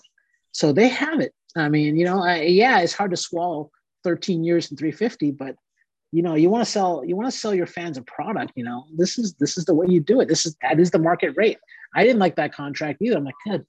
Who wants to pay a guy into his 41st, you know, birthday, thirty-five million dollars yeah. a year? Oh, yeah. It's a... but that is, you know, you get four or five years out of them. Maybe you win a uh, World Series and then you're happy. You you eat the rest of it. That, that's, yeah. that's the cost of doing business. No, that's you think Judge point. is going to pay off? Yeah, you think Judge is going to pay off his 40 his 41st uh, birthday? Well, think so. Even Bryce Harper, when we get to the 11th and 12th year, is going to be tough. I mean, I think we got a good deal on him. But the thing you have to always remember is like, what does the money look like in baseball in 10 years, right? Right. Like, uh, you know, yeah. about are the contracts even like crazier? Yeah. yeah. This is, I mean, this this ridiculous now. You saw today, the NFL sold the streaming rights to the to the NFL Sunday ticket package to YouTube TV for two billion dollars. Yeah. Who knew YouTube had two billion dollars to spend you know, on the NFL? Google it's has much right money. Google, you talk about Google, Giants having money. Google prints money. Google, yeah, yeah. I mean, that was, and I think yeah. they, I think they wrestled that from Apple. I think there was an, like I had heard yeah. Apple had this. Apple deal. wasn't on it for yeah. sure. Yeah. So, uh, it, very interesting with that, um, and I think that's going to train YouTube TV. Uh, it changed yep. direct when when Direct TV got it. I remember. Yes. It changed Direct TV completely. It changed the face mm-hmm. of it. Mm-hmm. So yeah. yeah. Um. Yeah. Um. So let's let me all right. Let me get this part out of the way.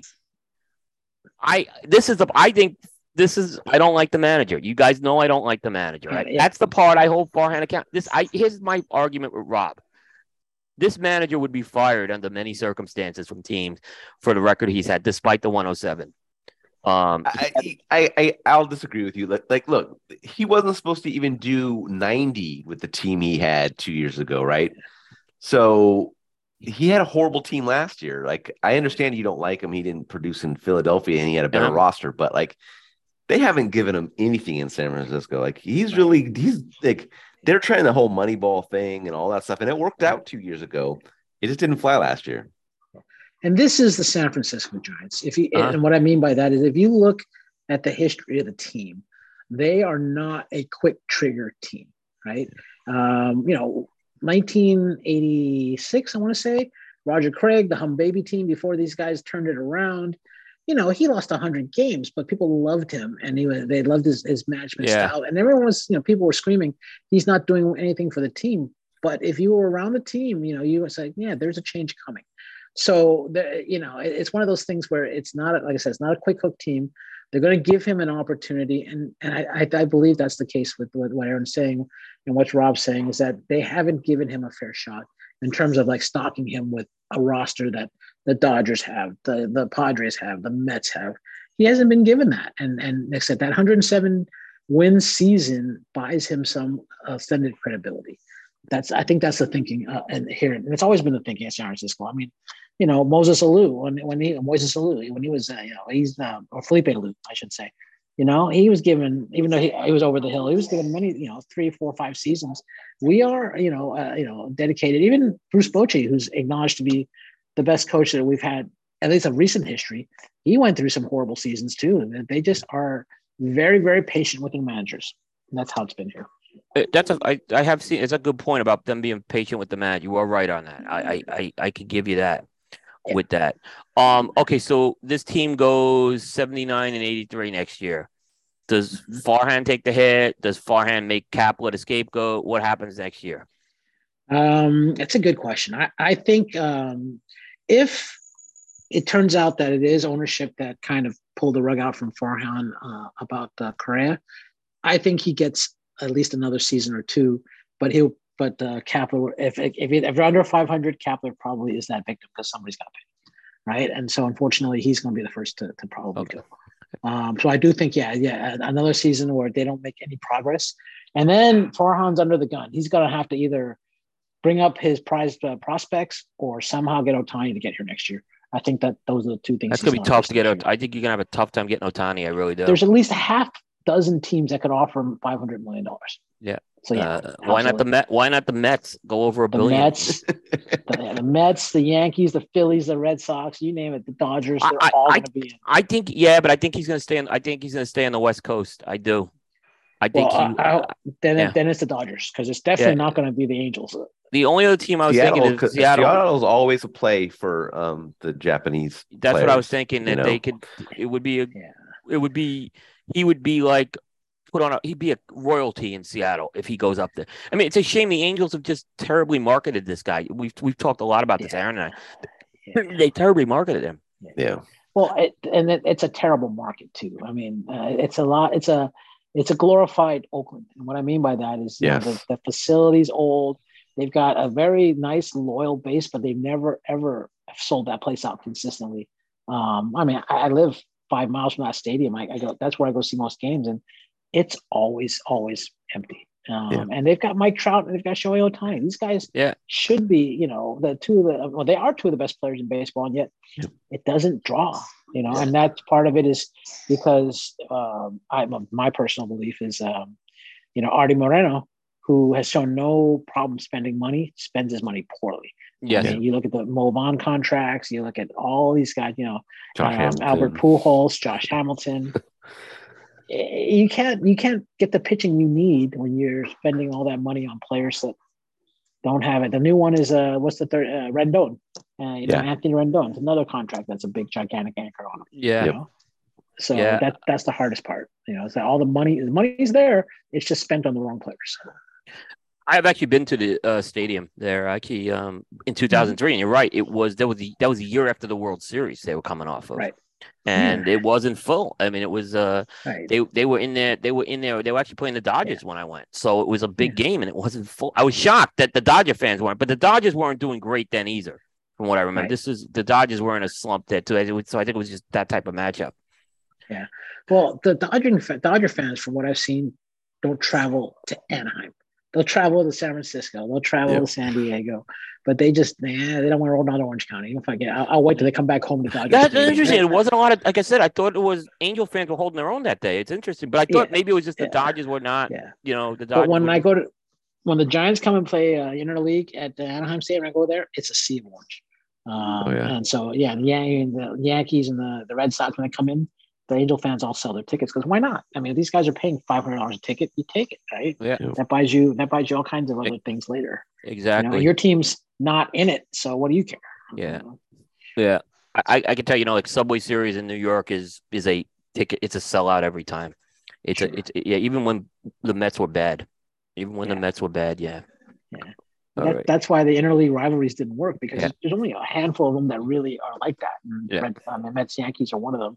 Even Giants A's, eh, it was it was maybe 50, 60 percent full with A's. Yeah.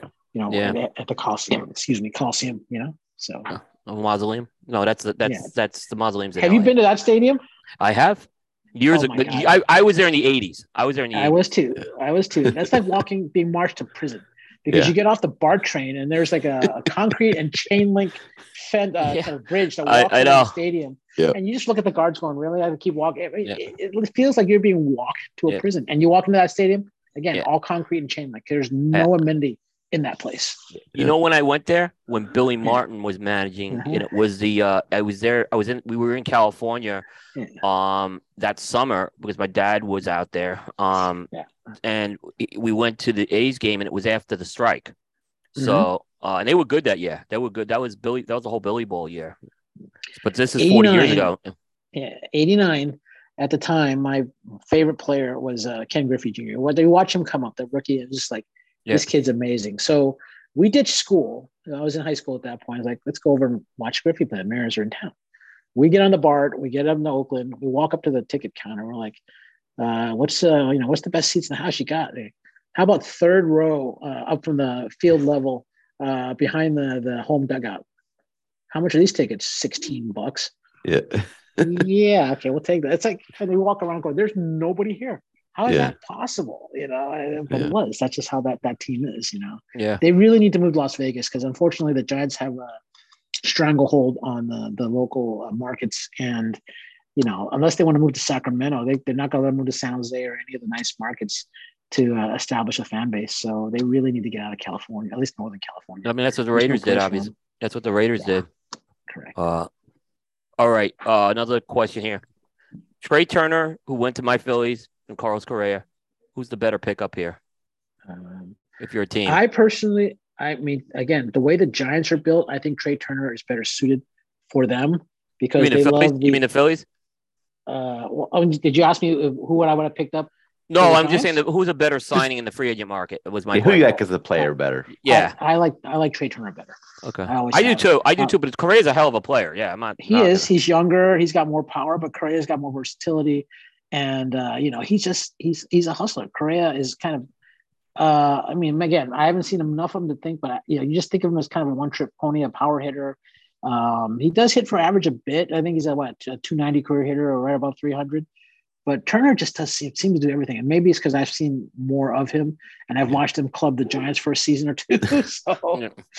you know, and and, and uh, I, I, haven't seen Correa as much, but you know, Turner just every time I see him, did he just do that? You know, that, that you know, yeah. and that's the thing that you remember, is the plays that he did that you remember. You know, yeah, I, um, I don't like the contract we gave him, but he's gonna like he I think he fits yeah. in with what we needed. But you know, well, I don't think we need another power hitter. Correa uh, Turner's a little more the guy you can put in the manufacturer runs. I yes, think he's gonna do yes. Yeah, and he's willing to play second base. He's willing to pay whatever it takes to, to win. A, yep. That's why he went to the Phillies. He's willing to you know, move around. Yeah, yeah. You know, get the chance to win. Yeah, uh, I think Bryce I think had that, to do with that too. Yeah, yeah. I think that the whole contract thing, I think, doesn't correct itself unless Cohen's plan to buy the world fails. Yep.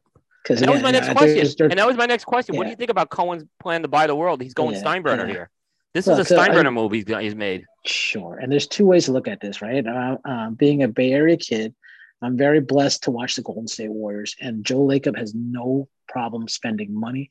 He'd spend more of it if he could, but that the luxury tax and they have basketball is so punitive uh, that eventually you're going to have to tap out and say uncle. And I, I don't think Cohen's there yet, but I mean, that number is ridiculous. He spent $801 million this offseason on what, 10 players? Yeah. It's crazy, you know? And at some point, the, the rest of the owners are going to go, okay, this is un, even for us, multi billionaires, is unfair yeah. to us. So I think that eventually someone's to, that there's going to be a change in, in uh, the way that the, the collective bargaining agreement is. And no, no doubt, no doubt. This is going to, yeah. this is what happened, you know, when Steinbrenner yeah. was doing it in the late 70s. Yeah. And, um, you know, the, the Dodgers, I think, do it better than anybody because they have that farm system that are very good, but yet they still go over the tax consistently to sign a Mookie Betts or somebody that's available to them. So they they they're the best of both worlds. Yeah, they can like you know they've lost four players. Bellinger's gone this year. Justin Turner. They've got a ton of players in their farm system, and they won't miss a beat. And if they need somebody, they'll go out and get them. That's why I think the Dodgers do it better than anybody, which yep. hurts me to say as a Giants fan. you know. Yep. Yeah. No. Uh, they've done a good. Yeah and but it hasn't worked to what how they liked either. Yeah, and so that where you don't like Gabe uh, Gabe Kapler, I think that their biggest drawback is Dave Roberts. See, I like that. I, I take Dave Roberts has such a winning percentage, though. I mean, you look at that guy, but except in the playoffs. Yeah, when exactly. it counts.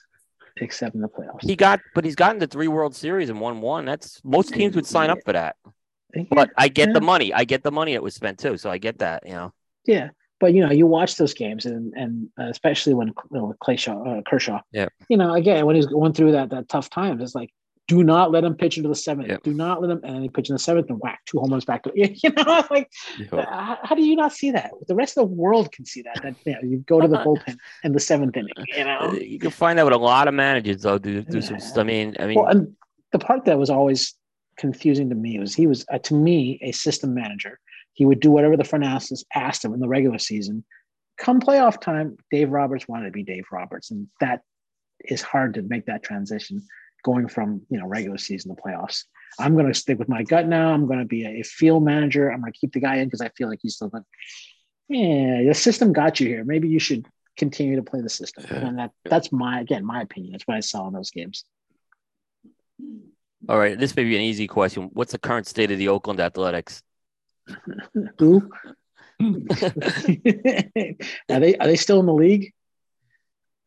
They've been relegated to quadruple A. You know, the games I saw Kotsay manage, I thought he was a. You know, I'm always about these managers, you know, but I thought Kotsay did a decent yeah. job, but he had nothing to work. I mean, this is a guy who had nothing to work with. I mean, yes. I agree with you. Yeah. And yeah, I will give the A's credit. They are very, very good at hiring management staff. You're correct. I mean, whether it's Bob Geren or whether it's uh, uh um, God Art Howe, you know, they phenomenal well, managers. Mike Mike well, Piazza has bad things to say about Art Howe. sure, but you know, they, they were very good about taking whatever they were given and doing what they could with it, right? And you're correct. What I could never understand about Oakland is how is it that team has changed hands, what, three or four times in the last 10 or 15 years? Yeah. And every ownership group is worse than the previous one. I mean, you don't yep. think that's humanly possible. We want the yeah. Finleys you know? back. Yeah. Yeah. You know, it's like, wait a minute. The, you know, you, the Warriors get a bunch of crummy owners. Joe Lacob buys it. And now they went from 450 million to a you know, $5 billion powerhouse. Yeah somebody's got to be able to do that for Oakland. You would think, right? Yeah, I mean, yeah. it, it, I mean, look at you know, Steve Cohen, prime example somebody, I mean, with my, I don't know why they don't sell this team to Larry Ellison. Ellison's wanted a pro team forever, you know, and he's got money and, you know, maybe you don't like his management style, but sell it to him. You know, at least he's going to spend money on it. He bought an America's Cup, this guy. I mean, he literally did. I mean, he wanted America's. Cup. He bought it pretty yeah. much. He went and did everything. and that, that, that's, that's not, you know, a strategy that hasn't been tried and true in sports, right? They fail sometimes, but they try, yeah. you know? Well, it's I mean, true. So if, if, you watch if you watch European soccer, they all try and buy yeah. cups and trophies every year. All right, this is a question, Aaron. I want you I want you weighing on this one too. Who's the favorite to win the NL East next year? Yeah. I mean, I think it has to be the Mets. I, so, I hate this. I think it's got to be the Mets too, just from that pitching. Just yeah, the team is stacked so hard that yeah. like you know the Braves are the Braves are iffy on the pitching side. Yeah. So the the Mets have to be the favorite, and it's yeah. just a, an ultimate failure if they don't do it. Yeah. I don't think we're a hundred win team in Philadelphia yet. I think we're going to be ninety two to ninety three maybe next year. Yeah. Is what I'm. But I don't. I think the Mets can win hundred next year. So I think it's, we just got to get in the playoffs and see what happens. And I would go with the Braves just because I think they don't have the media pressure of the other two markets, and they sure. just they're the Braves. You know, they they yeah. find ways to win, unlike the other two teams who seem to find ways to lose when it comes yeah. to crunch time. well, no offense, I mean, not no offense. It wasn't this year for us, but normally we find creative ways to lose. That's what I say with the Phillies. Yes, you're you're 100 percent right. We're gonna have we're gonna have a period next year, especially because Harper's out half the year. So, um, this is gonna be a lot of pressure on Turner, yeah. for sure. But so, what do they say about baseball? Right, every team loses win 60 and they lose 60. It's how you play the other 42 games. That yeah. Yeah. And if you can hold out and go 60 and 60 till he comes back and rip yep. him off, you'll be just fine. Yep. All right. All right. And then two more questions. These are the non baseball ones. Uh, how deep can the Niners go with Brock Purdy? Until he makes the critical error that Garoppolo has made and that uh, Trey Lance was making, as far as uh, you know, he can take them. I, I don't, I don't see a limit here because the one thing that he's done that's impressed me in the two and a half games is he doesn't make mistakes. I mean, he's got so many weapons, and you hear the, the commentator say it, but it's true. If you don't make the bad throw, don't force anything, you hand the ball to McCaffrey, you make the safe throw to Kittle five, ten yards down the field, let him do run after the catch. You know, and yeah, you don't want to be known as a game manager, but with so much talent around you and that defense, that's all you really need to be.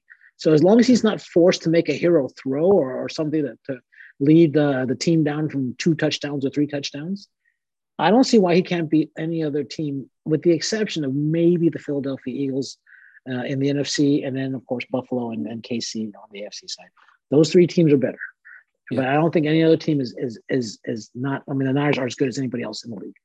Maybe not Minnesota. You want to put Minnesota in that class too, but there ain't a lot of teams better. Even with him, they don't miss a beat. Uh, if you watch him play, the confidence he's, he's got that that whatever it might be, the pizzazz he's got he's got look he's got a good running game, good offensive line, defense is playing great. I mean, he's in a position to succeed. Mm-hmm. Or, or so he delivers. This, yeah, but he delivers the ball on time. Uh-huh. He doesn't he doesn't get squirrely in the pocket. I mean, again, for a guy who's this is his now third start now, you know, three and a half yeah. games. You don't see any of that. He's calm in the pocket. Yeah. You know, the pressure that they blitzed him what sixty percent of the time since he's out there. Okay, he's thrown one interception and one that got called back. So again, you know, you figure rookies, quarterbacks, what you know, more interceptions and touchdowns. He just has something that makes him look like he's going to be a fine pro quarterback, at least for the situation he's in. All right, so I know there's a lot of what ifs here. Who is yeah. the opening day quarterback next year for the San Francisco 49ers? Um, Me first or Aaron? Uh, uh Aaron, uh, Aaron, you you have the option to answer this because I'm not, I'm not even going to participate. I, I haven't watched football since we we sat down at Rob's house. So yeah, you you want the long shot, or you want to think who I really think is going to be the quarterback? Go, you can go both. You can go both. All right. Well, yeah, because uh, I think it's a, it, great question. Yeah, if, I'm going, uh, you know, uh, what I you know would hope for, uh, Aaron Rodgers comes home, right? That that's what I would look for. I would, I would hope for because he you know he gets tired of losing. Wow, interesting, interesting, yeah, yeah. Because I would almost say Brady in the situation, but I think Brady really retires now. I think he's had. I think he's had. Enough. I wouldn't if I were the Niners go go with. Brady. I agree. I think you yeah, know you're gonna be, but, get him like Peyton Manning in that last year. Correct. If if they had signed him two years ago when he went to to Tampa, yeah. maybe. But yeah, yeah. it's not two seasons. I agree. But I think the reality is it's going to be Trey Lance. God, that's a miss. It's a you know. I don't no think choice. They yeah yeah. They paid you know they've you know they are you going to pay Garoppolo because you know he's had a good season. You're going to pay him 25 million next year to, be the backup. Look, if I'm the Jets, I go call Garoppolo's agent tomorrow and get something done. If I'm the Jets, yeah, that's right. Especially if tonight, you know, uh, Zach Wilson yeah. is awful, yeah. is what I just saw. So the only monkey wrench that could do that is if Brock Purdy puts a deep run into the playoffs. But other than that, I gotta believe because you know you you you cough up three first round picks, right? Um, you know, plus the two what the seconds and a third or whatever, six draft picks altogether. You gotta you know you gotta see if that investment is going to be worth it. Otherwise, you're gonna it's, it's to be a giant situation. Really, you, you spend all that capital and you got nothing for it. Well, yeah, I'm, I'm, I'm telling you, I'm telling you, the mm-hmm. Panthers made a good trade with that. I was look, I think it was a good trade for both teams, but yeah. the Panthers got a lot of picks and they need them. So they that was good. They, yeah, they did that not get good. it first, second round, yeah. second, third, and fourth. Yeah, I mean, I think, I think, like I said, if I'm the Jets and Saleh's got the relationship, I, I see what I can do to get get Garoppolo to New York. I think he would do well there. The Jets are in the exact same situation. You know, Mike White appears to be a better quarterback than uh, than Justin uh, or, or Wilson. What I don't know. Is it Zach Wilson? Oh, Zach he was Wilson. off. According what what Surgeon yeah. just sent me, he had he got benched tonight again. Uh, yeah. Well, again, they're going back. I mean, like, that can't do anything for his confidence, yeah. but eventually, that trade, same thing, is going to come to come back yeah. to use too, right? Yeah. Yeah. Yeah, it's an, it's it's very. I mean, it's like a lot of what ifs because if Purdy goes deep, then you know you're gonna wonder what happens with that. So, yeah. but typically, you know, those typically historically in the NFL, these backups who have these late late surges don't pan out.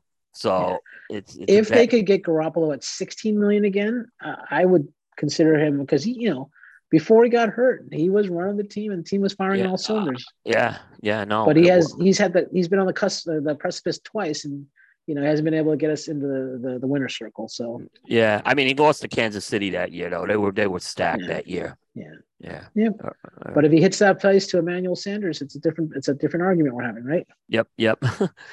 all right, last question. Um, this is related to the Golden State Warriors. What's wrong with them, if anything? Oh, What's um, wrong with this? This um, team won it. They just seem like they've been flat all year. Yeah. It's this whole philosophy that the the the hubris of the management says we can keep the core happy, the aging core happy, and continue to pay them and bring along these young players at the same time. You've got two generations trying to play coexist in the same team. And what it does is, you know, you put a lot of pressure on Steph Curry um, and and Draymond and uh, you know that uh, Clay they're but they're not. You know, Clay's not playing at the same level. He's still recovering from his knee injury. Draymond is. You know, they're all in excess of 30 years old, 30 plus, right? Uh, Steph is 34. Clay is 33. So they're, they're tail ending it. So, you know, it, it is a big ego to say, I'm going to win with this core team, and then these young kids are going to come along. They don't mesh. And when the second team comes in, they cannot hold their own. And so, again, they can win at home, but I mean, it's like Jekyll and Hyde. They go on the road and it's an exact opposite, and they teams know it. They're swarming on them. I watched, you know, the two Nick the, the New York games, the, the Nets and the Knicks just smash them. And these are teams that don't could normally do it, and they just you just see them on the road.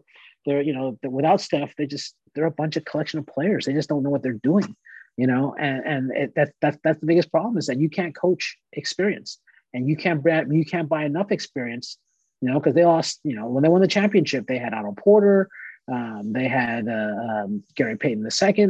These are guys that specific role players that did well and they were able to take you know um, end of uh, end of the uh, uh, roster contracts, you know, minimum contracts. Now you're replacing those experienced players with you know, Moses Moody, with uh, James Wiseman, guys who have played less than 30 NBA games total and you're asking them to to mesh with, you know, three potential Hall of Famers. It doesn't quite necessarily. It takes more than just half a season to put that together, and that that's you know that's my take on it. And especially on the road, they just don't know what they're doing. You know, on the road, not at home at least. You got the home crowd, and you can and you and the home court advantage.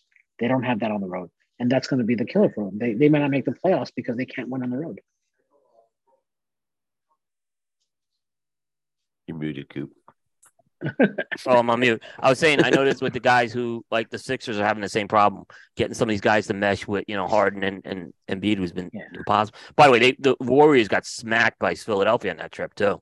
Yeah, they did. Yeah, yeah, yeah. yeah. that was Absolutely. a bad road trip. Bad East Coast run they had. Yeah, but every road trip they've had this season has been hellacious. I mean, which, they haven't had a good one. Which they were so like I thought of the four championships that was the best run they had. Was that fourth one? I thought they really worked for that one last year. I mean, they had to go through some tough teams to get there. I think they got a little break with Phoenix not being in there, but still, Dallas played them tough. So it was a, yeah. it was good. Well, and what do you do if you're you're Bob Myers, right? You got Steph, and Steph has already said very, very uh, vocally that we need to keep our core together. But you know that he's offered Draymond to the Lakers and he doesn't know what to do with Clay because eventually all things come to an end. And I mean, how do you take that bullet? You know, this, this is those three guys have delivered four championships with the, you know, and uh, yep. that's going to be that decision that as, a fan, you know, that day's coming. You don't want to think yep. these, you know, these guys are going to live forever. They're going to win more championships. It, it all comes to an end. Yeah. And, you know, they can't continue to pay them $400 million a year, you know, to deliver a 500 team that doesn't to do either. So yeah, I get that. You know, yeah, yeah, it's a it's not a good time for Bay Area sports right now, except for the Niners. The other three franchises are struggling. Yeah, yeah, yeah we won't even talk about the Sharks. Uh, yeah, yeah, they're terrible. Um, my sister's at the game tonight. I'm like, are they winning? Because her husband's from Minnesota, so they go to the Wild games. Yeah. And at the end of the second period, they're up 2 1. So I'm expecting to get an update where it's going to be 4 2 at the end of the game. That's, that's how their season is going right now. Yeah. So. I mean, the Sharks have had a long run of success, and then, yeah, they well, just never got over the hump. Well, they got the one like final. They got the one final, right? Yeah, the one final with that was Joe Thornton's closest attempt to get to the the, the lifting the cup. But uh, you know, it, it's like anything else. Dougie Wilson was, uh, you know, Doug Wilson was our general manager. He was the first one of the first Sharks player, the last one of the last guys to play without a helmet. I remember yep. that first season. Why is there an idiot out there without yep. a helmet? Right. so, yeah. But but you know he did he does what all general managers do. You know we were that close. He started trading away draft picks. He started hiring, you know, signing really expensive free agents, and now we're stuck with a bunch of contracts that they cannot move. That, that doesn't help us get any better. Until those contracts expire because they're untradeable, we're going to be bad, and it's going to be that way for at least three or four more seasons. Oh, yeah, it's a shame. It's a shame. Yeah. Yep. All right. So uh one more I have two sponsor reads and then we'll get into the final segment um okay. tonight. All right. So um I want to mention uh the folks at Casa Cuevas Cigars. The Cuevas family has five generations of experience in cigar making. For many years, they have manufactured cigars for many industry leaders at the Las Lavas factory in the Dominican Republic. Now, the Cuevas family has brought their very own brand to market. You could try the Casa Cuevas line, the Cuevas Reserva line, and the new Sangre Nueva line. Um, if they don't carry it, be sure to ask your local retailer for Casa Cuevas cigars. Casa Cuevas cigars from our casa to yours. And this is our deliberation segment sponsored by Dunbarton Tobacco and Trust. There is no deliberation when it comes to Dunbarton's track record since launching in 2015. This has included seven consecutive top three appearances on the halfwheel Consensus, including consensus number one cigar of the year in 2020 with the Mi Querida Triqui Traca. Visit DTT Cigars to find the purveyor that carries the brands of Dunbarton Tobacco and Trust. So Tim, I'm going to start off with some short. These are we'll try to keep these short. These these hits, um, and then we'll get into some more deeper ones um, towards the end. Um, so um, let me ask the first question here um, as far as that goes. Um, what are your thoughts on pricing this year? Like what you've seen with the pricing happening in, in the cigar hmm. industry? Yeah. I mean, there's a lot of high price brands that have been making the debut. There's obviously been price increases. Right. So price increases are inevitability in any business, right? Obviously, um, with every year that goes by, everything gets more expensive. So, and, and, you know, we are not immune to that as well. You know, people always will, will say, well, you know, they're raising prices again. Fuel goes up, you know, um, you know, raw material goes up, uh, labor goes up. You know, especially with everything that we do in this business, everything is labor intensive. So you know, the, the it's surprising to me, and I tell people this, uh, you know, because you know I'm in cigar stores and I do events all the time, and I'm like, you can sit there and say, look, I, I can't believe my cigars have gone up another dollar or two uh, price point, but if you've traveled at all, I, I, want to remind consumers that this is the cheapest country in the world to smoke premium cigars in. Um, if you go to Canada, Mexico, the United Kingdom, uh, name your country, you're talking about excess tax, taxes, China, that's, you know, 100, 200%. a cigar that costs us $12 here, it's going to be easily 25, 30, $40 in another country. So, you know, it's it's hard. I get it because you know we see everything going up, gas, food prices, but uh, you know things. Have, you know, when I started 20 years ago, you know the premium price was ten dollars a cigar. If a cigar was ten dollars, that was a super premium price point. Well, now that price point is 20, 25, maybe a little more than that.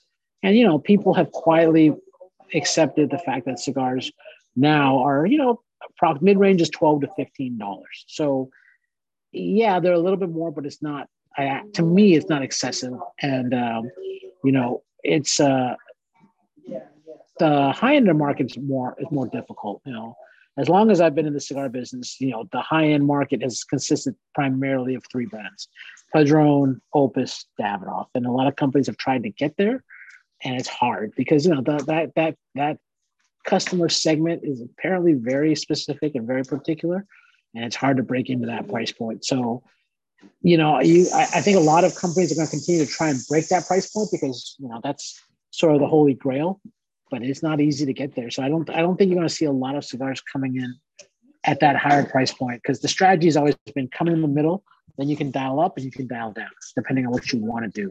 But if you come in hot and you know you you, you can name X company, you've seen them. X company came in with this bread at twenty five dollars. X company came in with this cigar at twenty five dollars none of them have reached that pantheon. So I, I think that uh, you know I think that uh, the comfortable spot for most people is still twelve to fifteen dollars. What happens if the economy goes south next year, though? What do you think happens mm. now? Well, you know, um, if fuel, you know, uh, gas prices come down, tobacco comes down, and there's a, you know, um, you know, transport comes back down, we're able to to kind of uh, get back to our, our uh, pre-pandemic kind of uh, cost structure, you'll see it come down a little bit. I, you know, I think, and plus, you know, what are we going to do, right? I think that uh, the last couple of months, the economy has kind of finally got to us, uh, us as an industry, because during the pandemic, you know, people were were happy to be at home. They're ordering their cigars, whether they were buying it uh, through five packs through their local retailer or buying cigars online. You know, I, we, they'd be on Zoom meetings like this. Hey, is uh, is uh, Coop smoking a cigar in a Zoom meeting? Well, yeah, he's in his patio, so that, that was enjoyable. You know, liquor, uh, spirits went up uh, business wise, and, and tobacco does too. Usually, when times are tough, first thing that goes up is tobacco and and, uh, and liquor. So we've enjoyed that. We're uh, you know surprisingly enjoyed that way for two years, and now eventually people have to kind of get back to reality. You know, if, if even with the gas prices coming down a little bit, premium in California is still right around five dollars a gallon. You know, uh, uh you know, groceries are up what twenty percent across the board some point people got to start kind of saving their own money for other things and we're disposable income uh, hobby so uh, i think that that'll help us obviously people have when they have more money in their pockets they're going to buy more cigars so i think that uh, you know if things come back and the cost of living gets back to a, more uh, comfortable place i think that that money will help us as an industry okay uh pca trade show there's talk about moving this to new orleans after next year mm-hmm. from vegas do you care where the PCA trade show is? I do. Um, personally, my preference is Vegas because I'm a West Coast yep. kid. It's easy to travel, and I love Las Vegas. Um, the problem, that's not really a problem. What I, I, dislike about New Orleans is not the locale. I don't mind going to, uh, to New Orleans. I, I, I love uh, the quarter. I love eating in that, that city. The problem is the timing of that show. They usually move it to August. And I don't know whose decision that is, but New Orleans in August is absolutely miserable. More miserable than they, we had. We we had one in August. I remember in 2010. Oh yeah. That oh, was yeah. brutal. I mean, but they're but they're talking April. They are talking April with this one if it happens. In that case, yeah, that would that would uh, that would definitely okay. be better yeah. for sure. You know, but so but I don't mind either city, and I understand why because you know a lot of the uh, East Coast uh, to uh, retailers are sometimes you know I, I don't blame them. They they think it's a much farther travel distance for them from the uh, from the East Coast to Vegas, even though it's really three and a half, four hours from New York versus you know two hours from from California. It's almost halfway, uh, you know, and, it's comfortable for us because we can smoke everywhere. Um, even if some of the consumers, I mean, the other casino guests don't like it, the casinos don't mind us there because you know we do what Vegas loves. We spend money, yep. we drink, we eat, uh, we gamble. So I, I, think that's why I like it. New Orleans, they don't let us smoke in the casinos anymore. No. So you know, you, you remember those those six or seven stores in the in the quarter are gonna be packed to the gills, and it's gonna be events every night. It's just it's going to be, you know, I mean, if, if it's August, April might be different, but it's sticky and it's kind of uncomfortable, and yeah, that that's yeah. my personal take yeah. on it. But I don't mind going there. It's just it if it, you give me a choice, I'd take Vegas every time. I would do. I would definitely too. And I remember, you know, those August, Aaron, you weren't around when they had the August trade show, which was August 15th. They were doing it, right? And what was the everyone was worried about hurricanes because that's yeah. now you're into the hurricane season there. Yeah. Um, but so I didn't hear a lot of people complaining about the hurricanes. Uh, but but yeah, they they'd be crazy to move that to New Orleans in, in August. Uh, it just yeah. it was just even when we had the last one in July, it was you know, I, I think people have short memories in the industry. And I think when they realize they don't have some of the uh, amenities they had in Vegas to do at night, yeah. it, it's and they have to go. Why do I have to go? Sure. They don't like going down the strip to a cigar place, right? Now you can ask them to go across town to Hemingway's or something like that. It's going to be tough. Correct. Yeah. Yep. Yeah. It's going to be and so, tough. In my 20 years, I've been to to, to RTDA, IPCPR, PCA, Houston, Vegas, New, New Orleans, Tampa, I think those are the four cities that I've uh, was in the rotation that uh, I've been, and uh, not one of them compares to Vegas, in, like, yeah. in my opinion. So I, I I didn't go to Houston, but I've heard the stories from Houston, so I agree. Houston, the problem with Houston was the logistics of it. There's downtown where the convention center was. Yep.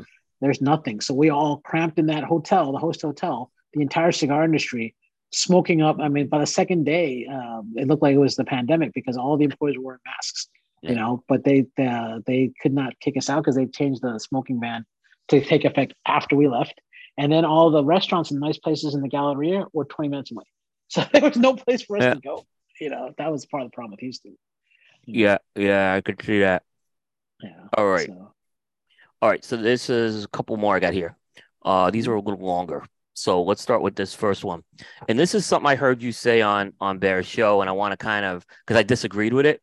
So, but mm-hmm. I want to kind of get a little further sure. um, analysis on. So, uh, you I, and correct me if I didn't if I'm saying this wrong.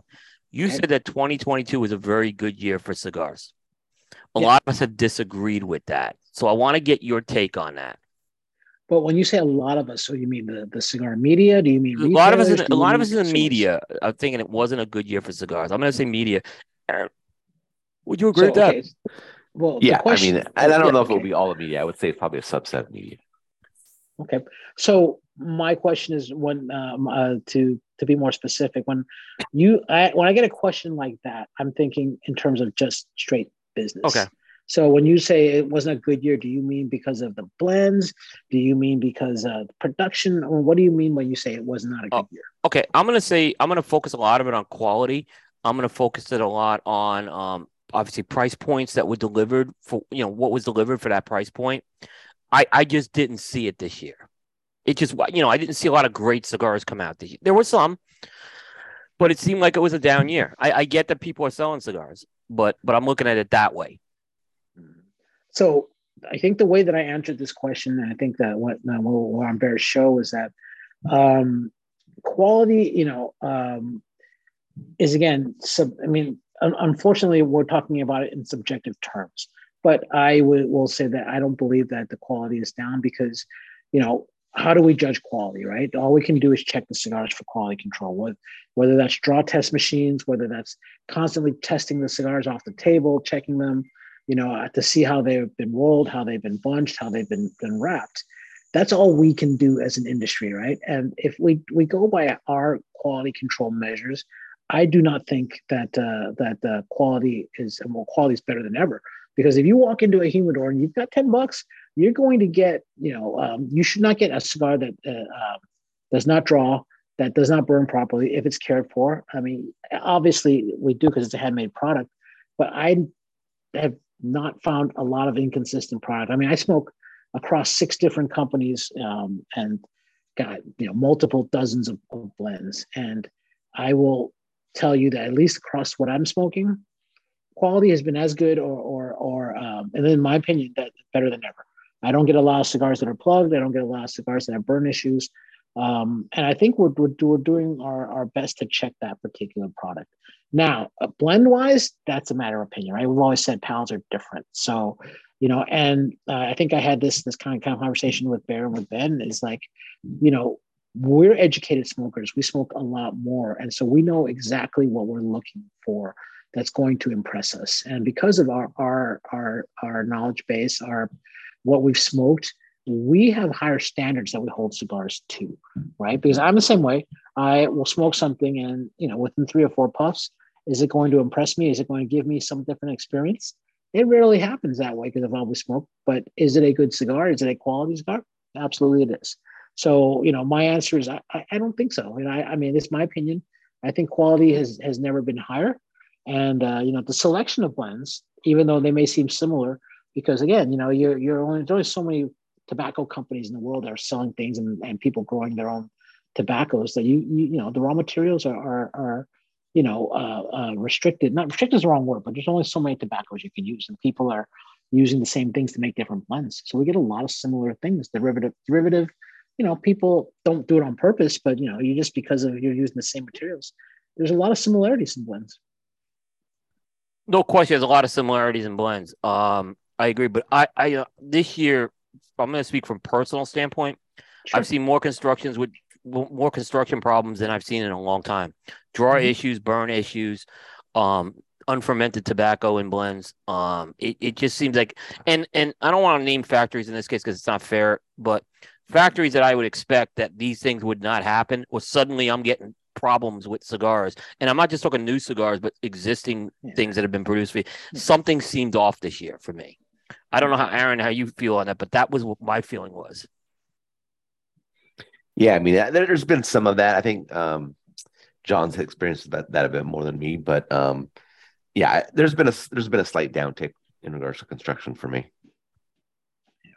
And again, you know, your example of, you know, unfermented or under fermented tobacco, you know, the, the, most people don't know what that tastes like. And, you know, if you, if uh, I'll go, I agree with you. I agree with you on that, by the way. I, but, shows, but I'll throw yeah. the counter argument to you is that, you know, I think that Nicaragua specifically has been a beneficiary of the fact that people don't know what and under fermented tobacco tastes like. That I, spice I, level that's associated with that has become a, a you know uh, something that's you know yeah part of our our our, our makeup. So you know let the, let let the market dictate what the people smoke, not uh, our personal opinion on how a cigar should be. Yeah. Otherwise, we got the same cigar for everybody, right? Because everybody we only make it one way, and everybody gets the same cigar. You know, uh, that you know, look, I'm definitely agree with you on that piece because it's just, and I see a lot of maybe newer reviewers coming in who are also newer smokers, and and stuff like you know, to me, it's like, well, this is this is not, this just isn't what it should be, you know. Yeah. yeah. So, and, I don't, I'm not, people, I, I don't want to be, yeah, and I don't want to knock people for, but that's what I'm saying at least. Well, and I don't want to be an apologist for the, the cigar industry. I mean, mm-hmm. where you're talking about what your experiences are, I can only tell you mine, right? right? And I would be honest if I was if I found you know that I thought that the the cigars were, you know, not smoking as well um, as as a as an industry as a whole, I would I would tell you. But again, I I smoke a very small segment because even though I've got those brands, this is what I'm focused on. I and I try and smoke you know everybody I can, but I don't get to smoke other brands as often as I would like to. So again, maybe you've smoked on certain brands that have are having certain issues. It's always possible too. So I don't want to discount what you're saying. I just my personal experience for what I've been smoking, I haven't seen it as much. Okay, that's a fair comment. That's a fair comment. I mean, and you have some good brands in there. There's no question about that too. So, I mean, yeah. Black Label has been, in my opinion, doing some great work the last three or four years. Mm-hmm. I mean, they've really been on top of their game. Yeah. Yeah. I mean, that's a that's you know, the mind. Yeah. Yeah, and every one of those brands that I represent, they all have, you know, brand owners and and and, and uh, operators that all have right. some kind of experience in that this business that this has helped all, has helped all of them. Right. I think that that's one of the strengths of my portfolio is that I've got you know real cigar people putting that stuff together, and that makes uh, all the difference in the world. Okay, fair enough. The uh, I see what you're saying there. Um, all right. So the last question. This is a question I pulled out from like four years ago. We asked Dion. We went through this this with Dion, uh, and I just for some reason I wanted to go through it again with someone else tonight. Um, and what I'm going to do in this is I have a list of variables that are used. And I want you to put your hat on as a consumer here a little more. Mm-hmm. Um, variables that are used to make a cigar purchase, right? So I'm going to list some things. You got to tell me if that variable is very important to making a purchase, somewhat important, or not important at all. So, for example, the first one is price. Is that very important to making a purchase, somewhat important, or not important at all? I want to say somewhere between somewhat and very because it's not quite middle, but you know, but it's not the, the be all, uh, the end all topic. So I, would say it's just important, right? In between. Yeah. Okay. Two. Okay. I, I don't disagree with that either. I think uh, I agree because people we've seen people will pay for a cigar if they really want to get there. and I think some of these other variables will factor into that. All right. The company behind the cigar. Um I want to say it's uh, not as important. Uh, uh, what's the what's the last category? Uh, not, not, not important at all. Yep. Yeah, yeah. Um, uh, not not not important at all, but I'd like to, you know, not as important as people think. So I, mm. this one I might disagree a little with because I see yeah. people, for example, they become black label fans. They now they're becoming fans of West Tampa and they're getting behind it. I think just because they they're they're into the brand, they're into the people behind it. They, I think it is a little more. That's why I say it's more and more. So maybe you asked me to you asked me to put my go ahead. Yep. Sorry, you asked me to put my consumer hat on, right? Yep. And so that's fair enough. Right, and so basically, you know, I'm spinning it based on on my experience I've seen in yeah. okay. Stuff. We yep. do events. No wrong answers Aaron, here. Yep. Aaron, yeah, Aaron heard me say this on on Bear Show. It's like most people do not have the the education level in cigars that we do right? So how do they judge their cigars? They don't know the difference between a Fuente and a Core. They don't. They go by the band and they go by what the the retailer tells them. So you know, at that point, it's like, yeah, well, this is what what makes this cigar thirty dollars? Well, it's an Opus, it's very hard to get. Okay. And what makes this cigar ten dollars? Uh, it's a it's a it's a Padron two thousand. It doesn't. Those brands mean nothing to them. Ninety percent of the people. And so they buy the one that they feel is appropriate in the price point or uh, strength wise. So I, that's why I say that. To, okay. to 90% of the people who don't buy cigars regularly, the brand doesn't matter to them because they don't know. Interesting. So I'm going to see how these next questions go based on that. Okay. Because some of these may fall into the same category. You could tell me. Mm-hmm. But now I'm going to take I'm going to take the company out of it and I'm going to put the person in there, right? So mm-hmm. like an Erik Espinosa, a James Brown, yes. um, a uh, uh, Rick Rodriguez, right? How mm-hmm. important is the purchase now with the person behind the brand? Yes, I think that matters a lot more. Okay, um, and and that is because you know now more than ever, the the brand owners and and the brand representatives get on the road more, and that you know that precedent was set by the name you know fill in the blank here was it Pete Johnson was it Rocky Patel those right. guys did that they went out you know Rocky I worked for Rocky 320 days a year on the road and so, you know, it's funny because you talk to like you whether it's the big smoke or you go to you go to uh, some event somewhere, and guys will always say the same thing to me. Oh, you know, I met uh, Carlito Fuente at the Big Smoke, or or I sat with Jorge Padron at a, a table at some lunch. Oh, but I went and had a drink with Rocky. Oh, you know, here's me and Rocky partying in, in Bourbon Street. You know, the, it, it matters. The, the, the, they have a connection and they'll buy a cigar. Again, they may not know the brand, but they know they're buying it from Rocky Patel because I met him, or they're buying it from Erik Espinosa because I met him. You know, he told me the story about bro. He said this. I, you know, those things have an impact more so than seeing an ad in Cigar Aficionado with Erik's face on it. I do believe that. You're muted again, Coop. Come on. Act like you've done this shit more than act like you've done 253 of these. There yeah, he goes. Aaron, Aaron just cutting on me. uh, I'm trying because I, I, had to open the door here. Um, I didn't want the noise to come. You know, I've seen it with media. It's kind of funny when they're newer media and they go to their first trade show.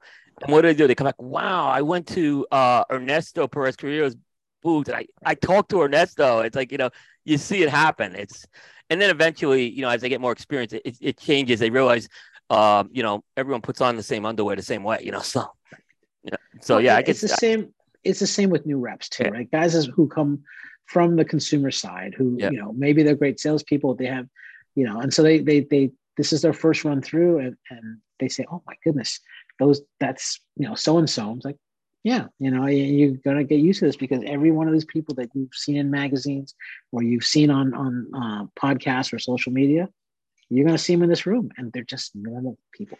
Right? Yeah. They may be a little, you know, weird in other places, but other than that, you know, you're gonna smoke a cigar with them. They're just normal people.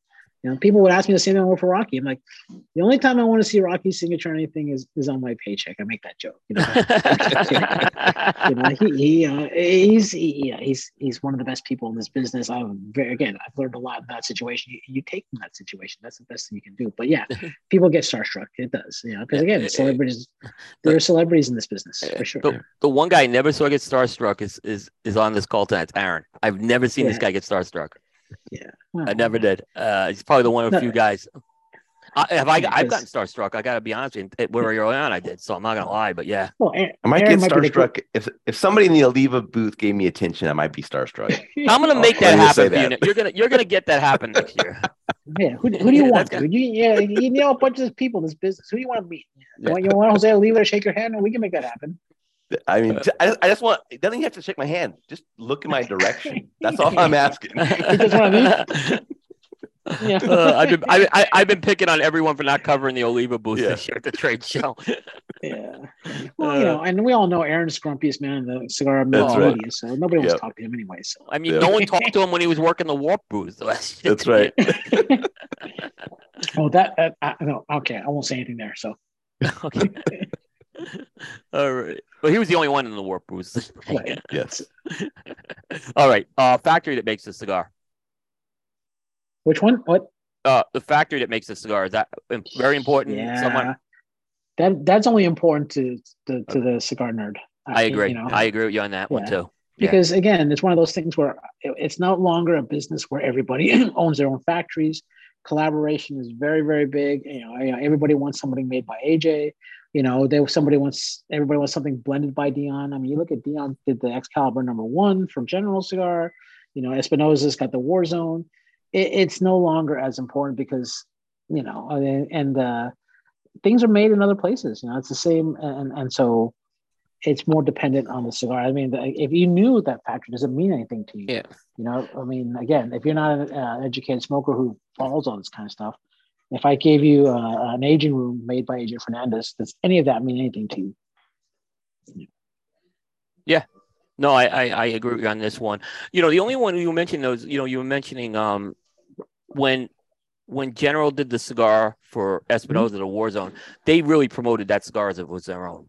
They Espinosa. Did. That was right. the like the Dion cigar. I don't think had the, had the pull because no one was really promoting that cigar. Yeah, it. Really, it, it really wasn't. Yeah, well, and it shows you the difference uh, in companies' philosophies on social media, yeah. right? Yeah. Erik is very good at, at that promoting um, that kind of stuff, and Dion is very much more subdued. He's got, you know, we've got social media teams that do that. Yeah, you know, he'll do videos and things, but it's not really self, you know, self-aggrandizing isn't his thing. Yeah, you know, no, I get cigar, that. You know, go out and smoke it. Yeah, I agree with you on that. Yeah. All right. Now, how about the country that makes the cigar? Is that important? No, not at all. I, I, the only exception I say is when people track down Cubans because yes. they want the, forbi- the forbidden and, fruit. But I agree with you on yeah, yes, but you know my my my speech on that, my my take on that is very simple. Look, if you took the bands off and you put a Dominican, a Nicaraguan, a Honduran, and a Cuban cigar in front of the average cigar smoker, and you lit it up and tell them, "Hey, identify a country of origin," How many people can yeah, do that? Absolutely. A lot of people, all of us can't do it. I mean, yeah. you can probably, Tim, but but a lot of us can't. Yeah. Yeah, and I might I might score thirty percent, right? Yeah. If I'm lucky. you know, I'm I'm not Hector, I'm not Dion. I can man, yeah, 98 Criollo from this field in the back of the yeah. Estel. No, so that that's why you know again, purchase wise, yes, but smoking wise, no, because most people can't tell you the difference. I, I don't disagree with that. Yeah. All right, wrapper the cigar. Um, again, you know, I no. Um, it's basically. I mean, I was this we did this with a Bear a little bit. It only comes down to three questions for me, right? How long, how strong, how much. So that that's what consumers generally, the ones that yep. don't smoke regularly. So I could sit there and tell you this is a broadleaf Maduro, uh, that was done in Pennsylvania. It's part of the the 2018 harvest. Yeah, it does. Again, does it make a difference if I, you know, said, well, this 2019 instead of 2018 harvest? Oh, I only want the 18. You know, I again, it doesn't. Did we lose Tim's mic? Is that my mic? Oh my! Did my headset die? It might have died. Yep. Okay. There? We hear you. My AirPod, my AirPod died. So yeah. Okay, we're getting know, towards I, the end. Yeah, we're getting towards the end. Yeah. It's okay. I got the microphone here, so I just my my okay. Did. So okay. But you know, it, it, it's one of the like I said, it, it's it only matters to the people who really care about. You know, again, we we I fight a greater battle on a daily basis about the color, right? Oh, this is a dark cigar. Is it stronger? No, not necessarily. Right? People think it's Maduro. It's going to be stronger. No, not necessarily. That's a greater battle that I, that I fight versus actually, oh, I want a broadleaf from 2019. Yep. yep. All right. So the next question, I think you're going to answer the same. I was going to say the tobacco's inside of it. Even if someone promotes saying I got Pelo de Oro in this or this rare leaf, I mean, is that anything you, you think that moves it? and like I said, it matters to us. And uh, yeah, so yeah, if it was me and I'm making a buying decision, yeah, and I'm and I'm focused on Pelo de Oro, or I'm focused on Criollo 98 from uh, you know from Esteli. Yeah, but uh, again, 90% of the average person. No. I made this point with Ben last week on on Bear Show or two weeks ago. It's like if I really because he, he, said he wanted to know what every leaf in that blend was. Yeah, yeah. If I told you this was Criollo 98 versus Criollo 99, could you taste the difference? Right. No. I don't care what he says. No, you cannot. Yeah. So, you know, that isn't really that important to you. you know, right. Do you like the cigar? Right. That's more important. It tastes right. good. You know. Yeah. All right. Packaging of the cigar. Yeah, that one I think matters. Right. It does. It really does. I do. It does. Because you know it's it's it's sort of the uh, the um, the total wine and uh, Bevmo mentality. Because you walk into a, a humidor and it's 400 square feet and there's cigar bands in every direction pointing at you and you know nothing about it and you see the the shelf talkers i got 90 this 91 this it's all a little overwhelming so what is what do you go back to i mean the color i mean the, as much as good as opus x is it's the cigar that was driven by that band right and i don't that i don't mean to be I'm not trying to uh, to um, you know undermine what they're doing or to, you know kind of say that, but you see that red, you see that gold, it's fantastic. I'm going to take one of those. That's what it boils down to. Same with the with the wine. You know, you want Merlot. There's a thousand Merlots on the shelf. What are you going to pick? The one that has the best label. That's so I think packaging matters. Yep, I agree with you on that. Availability of cigar like it's like it doesn't matter if it's limited or not limited. Yeah, I want. I wish I could say that uh, it doesn't matter, but it absolutely matters, right? Um, and it's uh, it's you know it's a double edged sword, right? It's great for consumers because you always have a new cigar that you're chasing, but it gets frustrating. And as a retailer, you know you get asked for these cigars that you don't you have necessarily have access to. So you know those that that consumers going someplace else looking for that cigar, and you can't, uh, you know, you, do you have the opportunity to convert him to some of the other stuff in the humidor? So, you know, it makes consumers very single-minded in their their their uh, quest to get that cigar. And I won't lie, I, I, mean, I was part of that too. When I was getting started, I searched for Añejo uh, Fuente every Christmas. I went looking for between the lines. I went looking for sharks, you know, whatever it was. I did the same thing. So, you know, it's yeah. great to come up interest, but it just makes us as an industry our lives you know more difficult because you know that's all you get asked for is limited stuff. Yep, I agree. Vitola. Well, again, now that's important to us, right? So yes, because that that's that, that third question I asked was how long, how much time do you want to smoke for? So you know, um, you can explain to them how a robusto is going to smoke different than a Corona, but it just comes down to robusto 45 minutes corona 35 40 you know. Give them that time frame and that's enough. They, they don't really necessarily want to know that difference. Now if they ask me that question well does, does the thinner one smoke differently from the thicker one?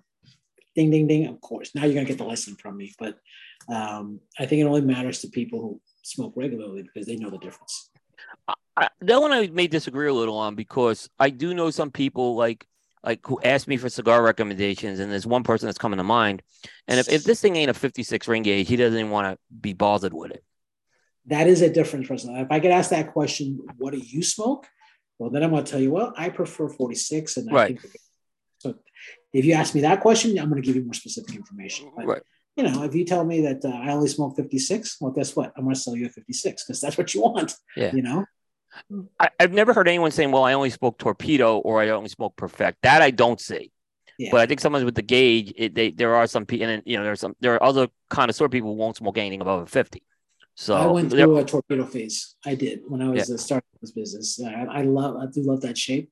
But yeah, you know, if you don't know how to cut it, you know what's going on with it, it, it can affect your enjoyment of that cigar. Yep. And if you cut too much, you might as well buy a Toro. Yep. So you know, you got to really take some extra time to say, hey, you know how to cut that, right? And then give yep. them an education on, on yep. why you're paying for that that tip. Yep.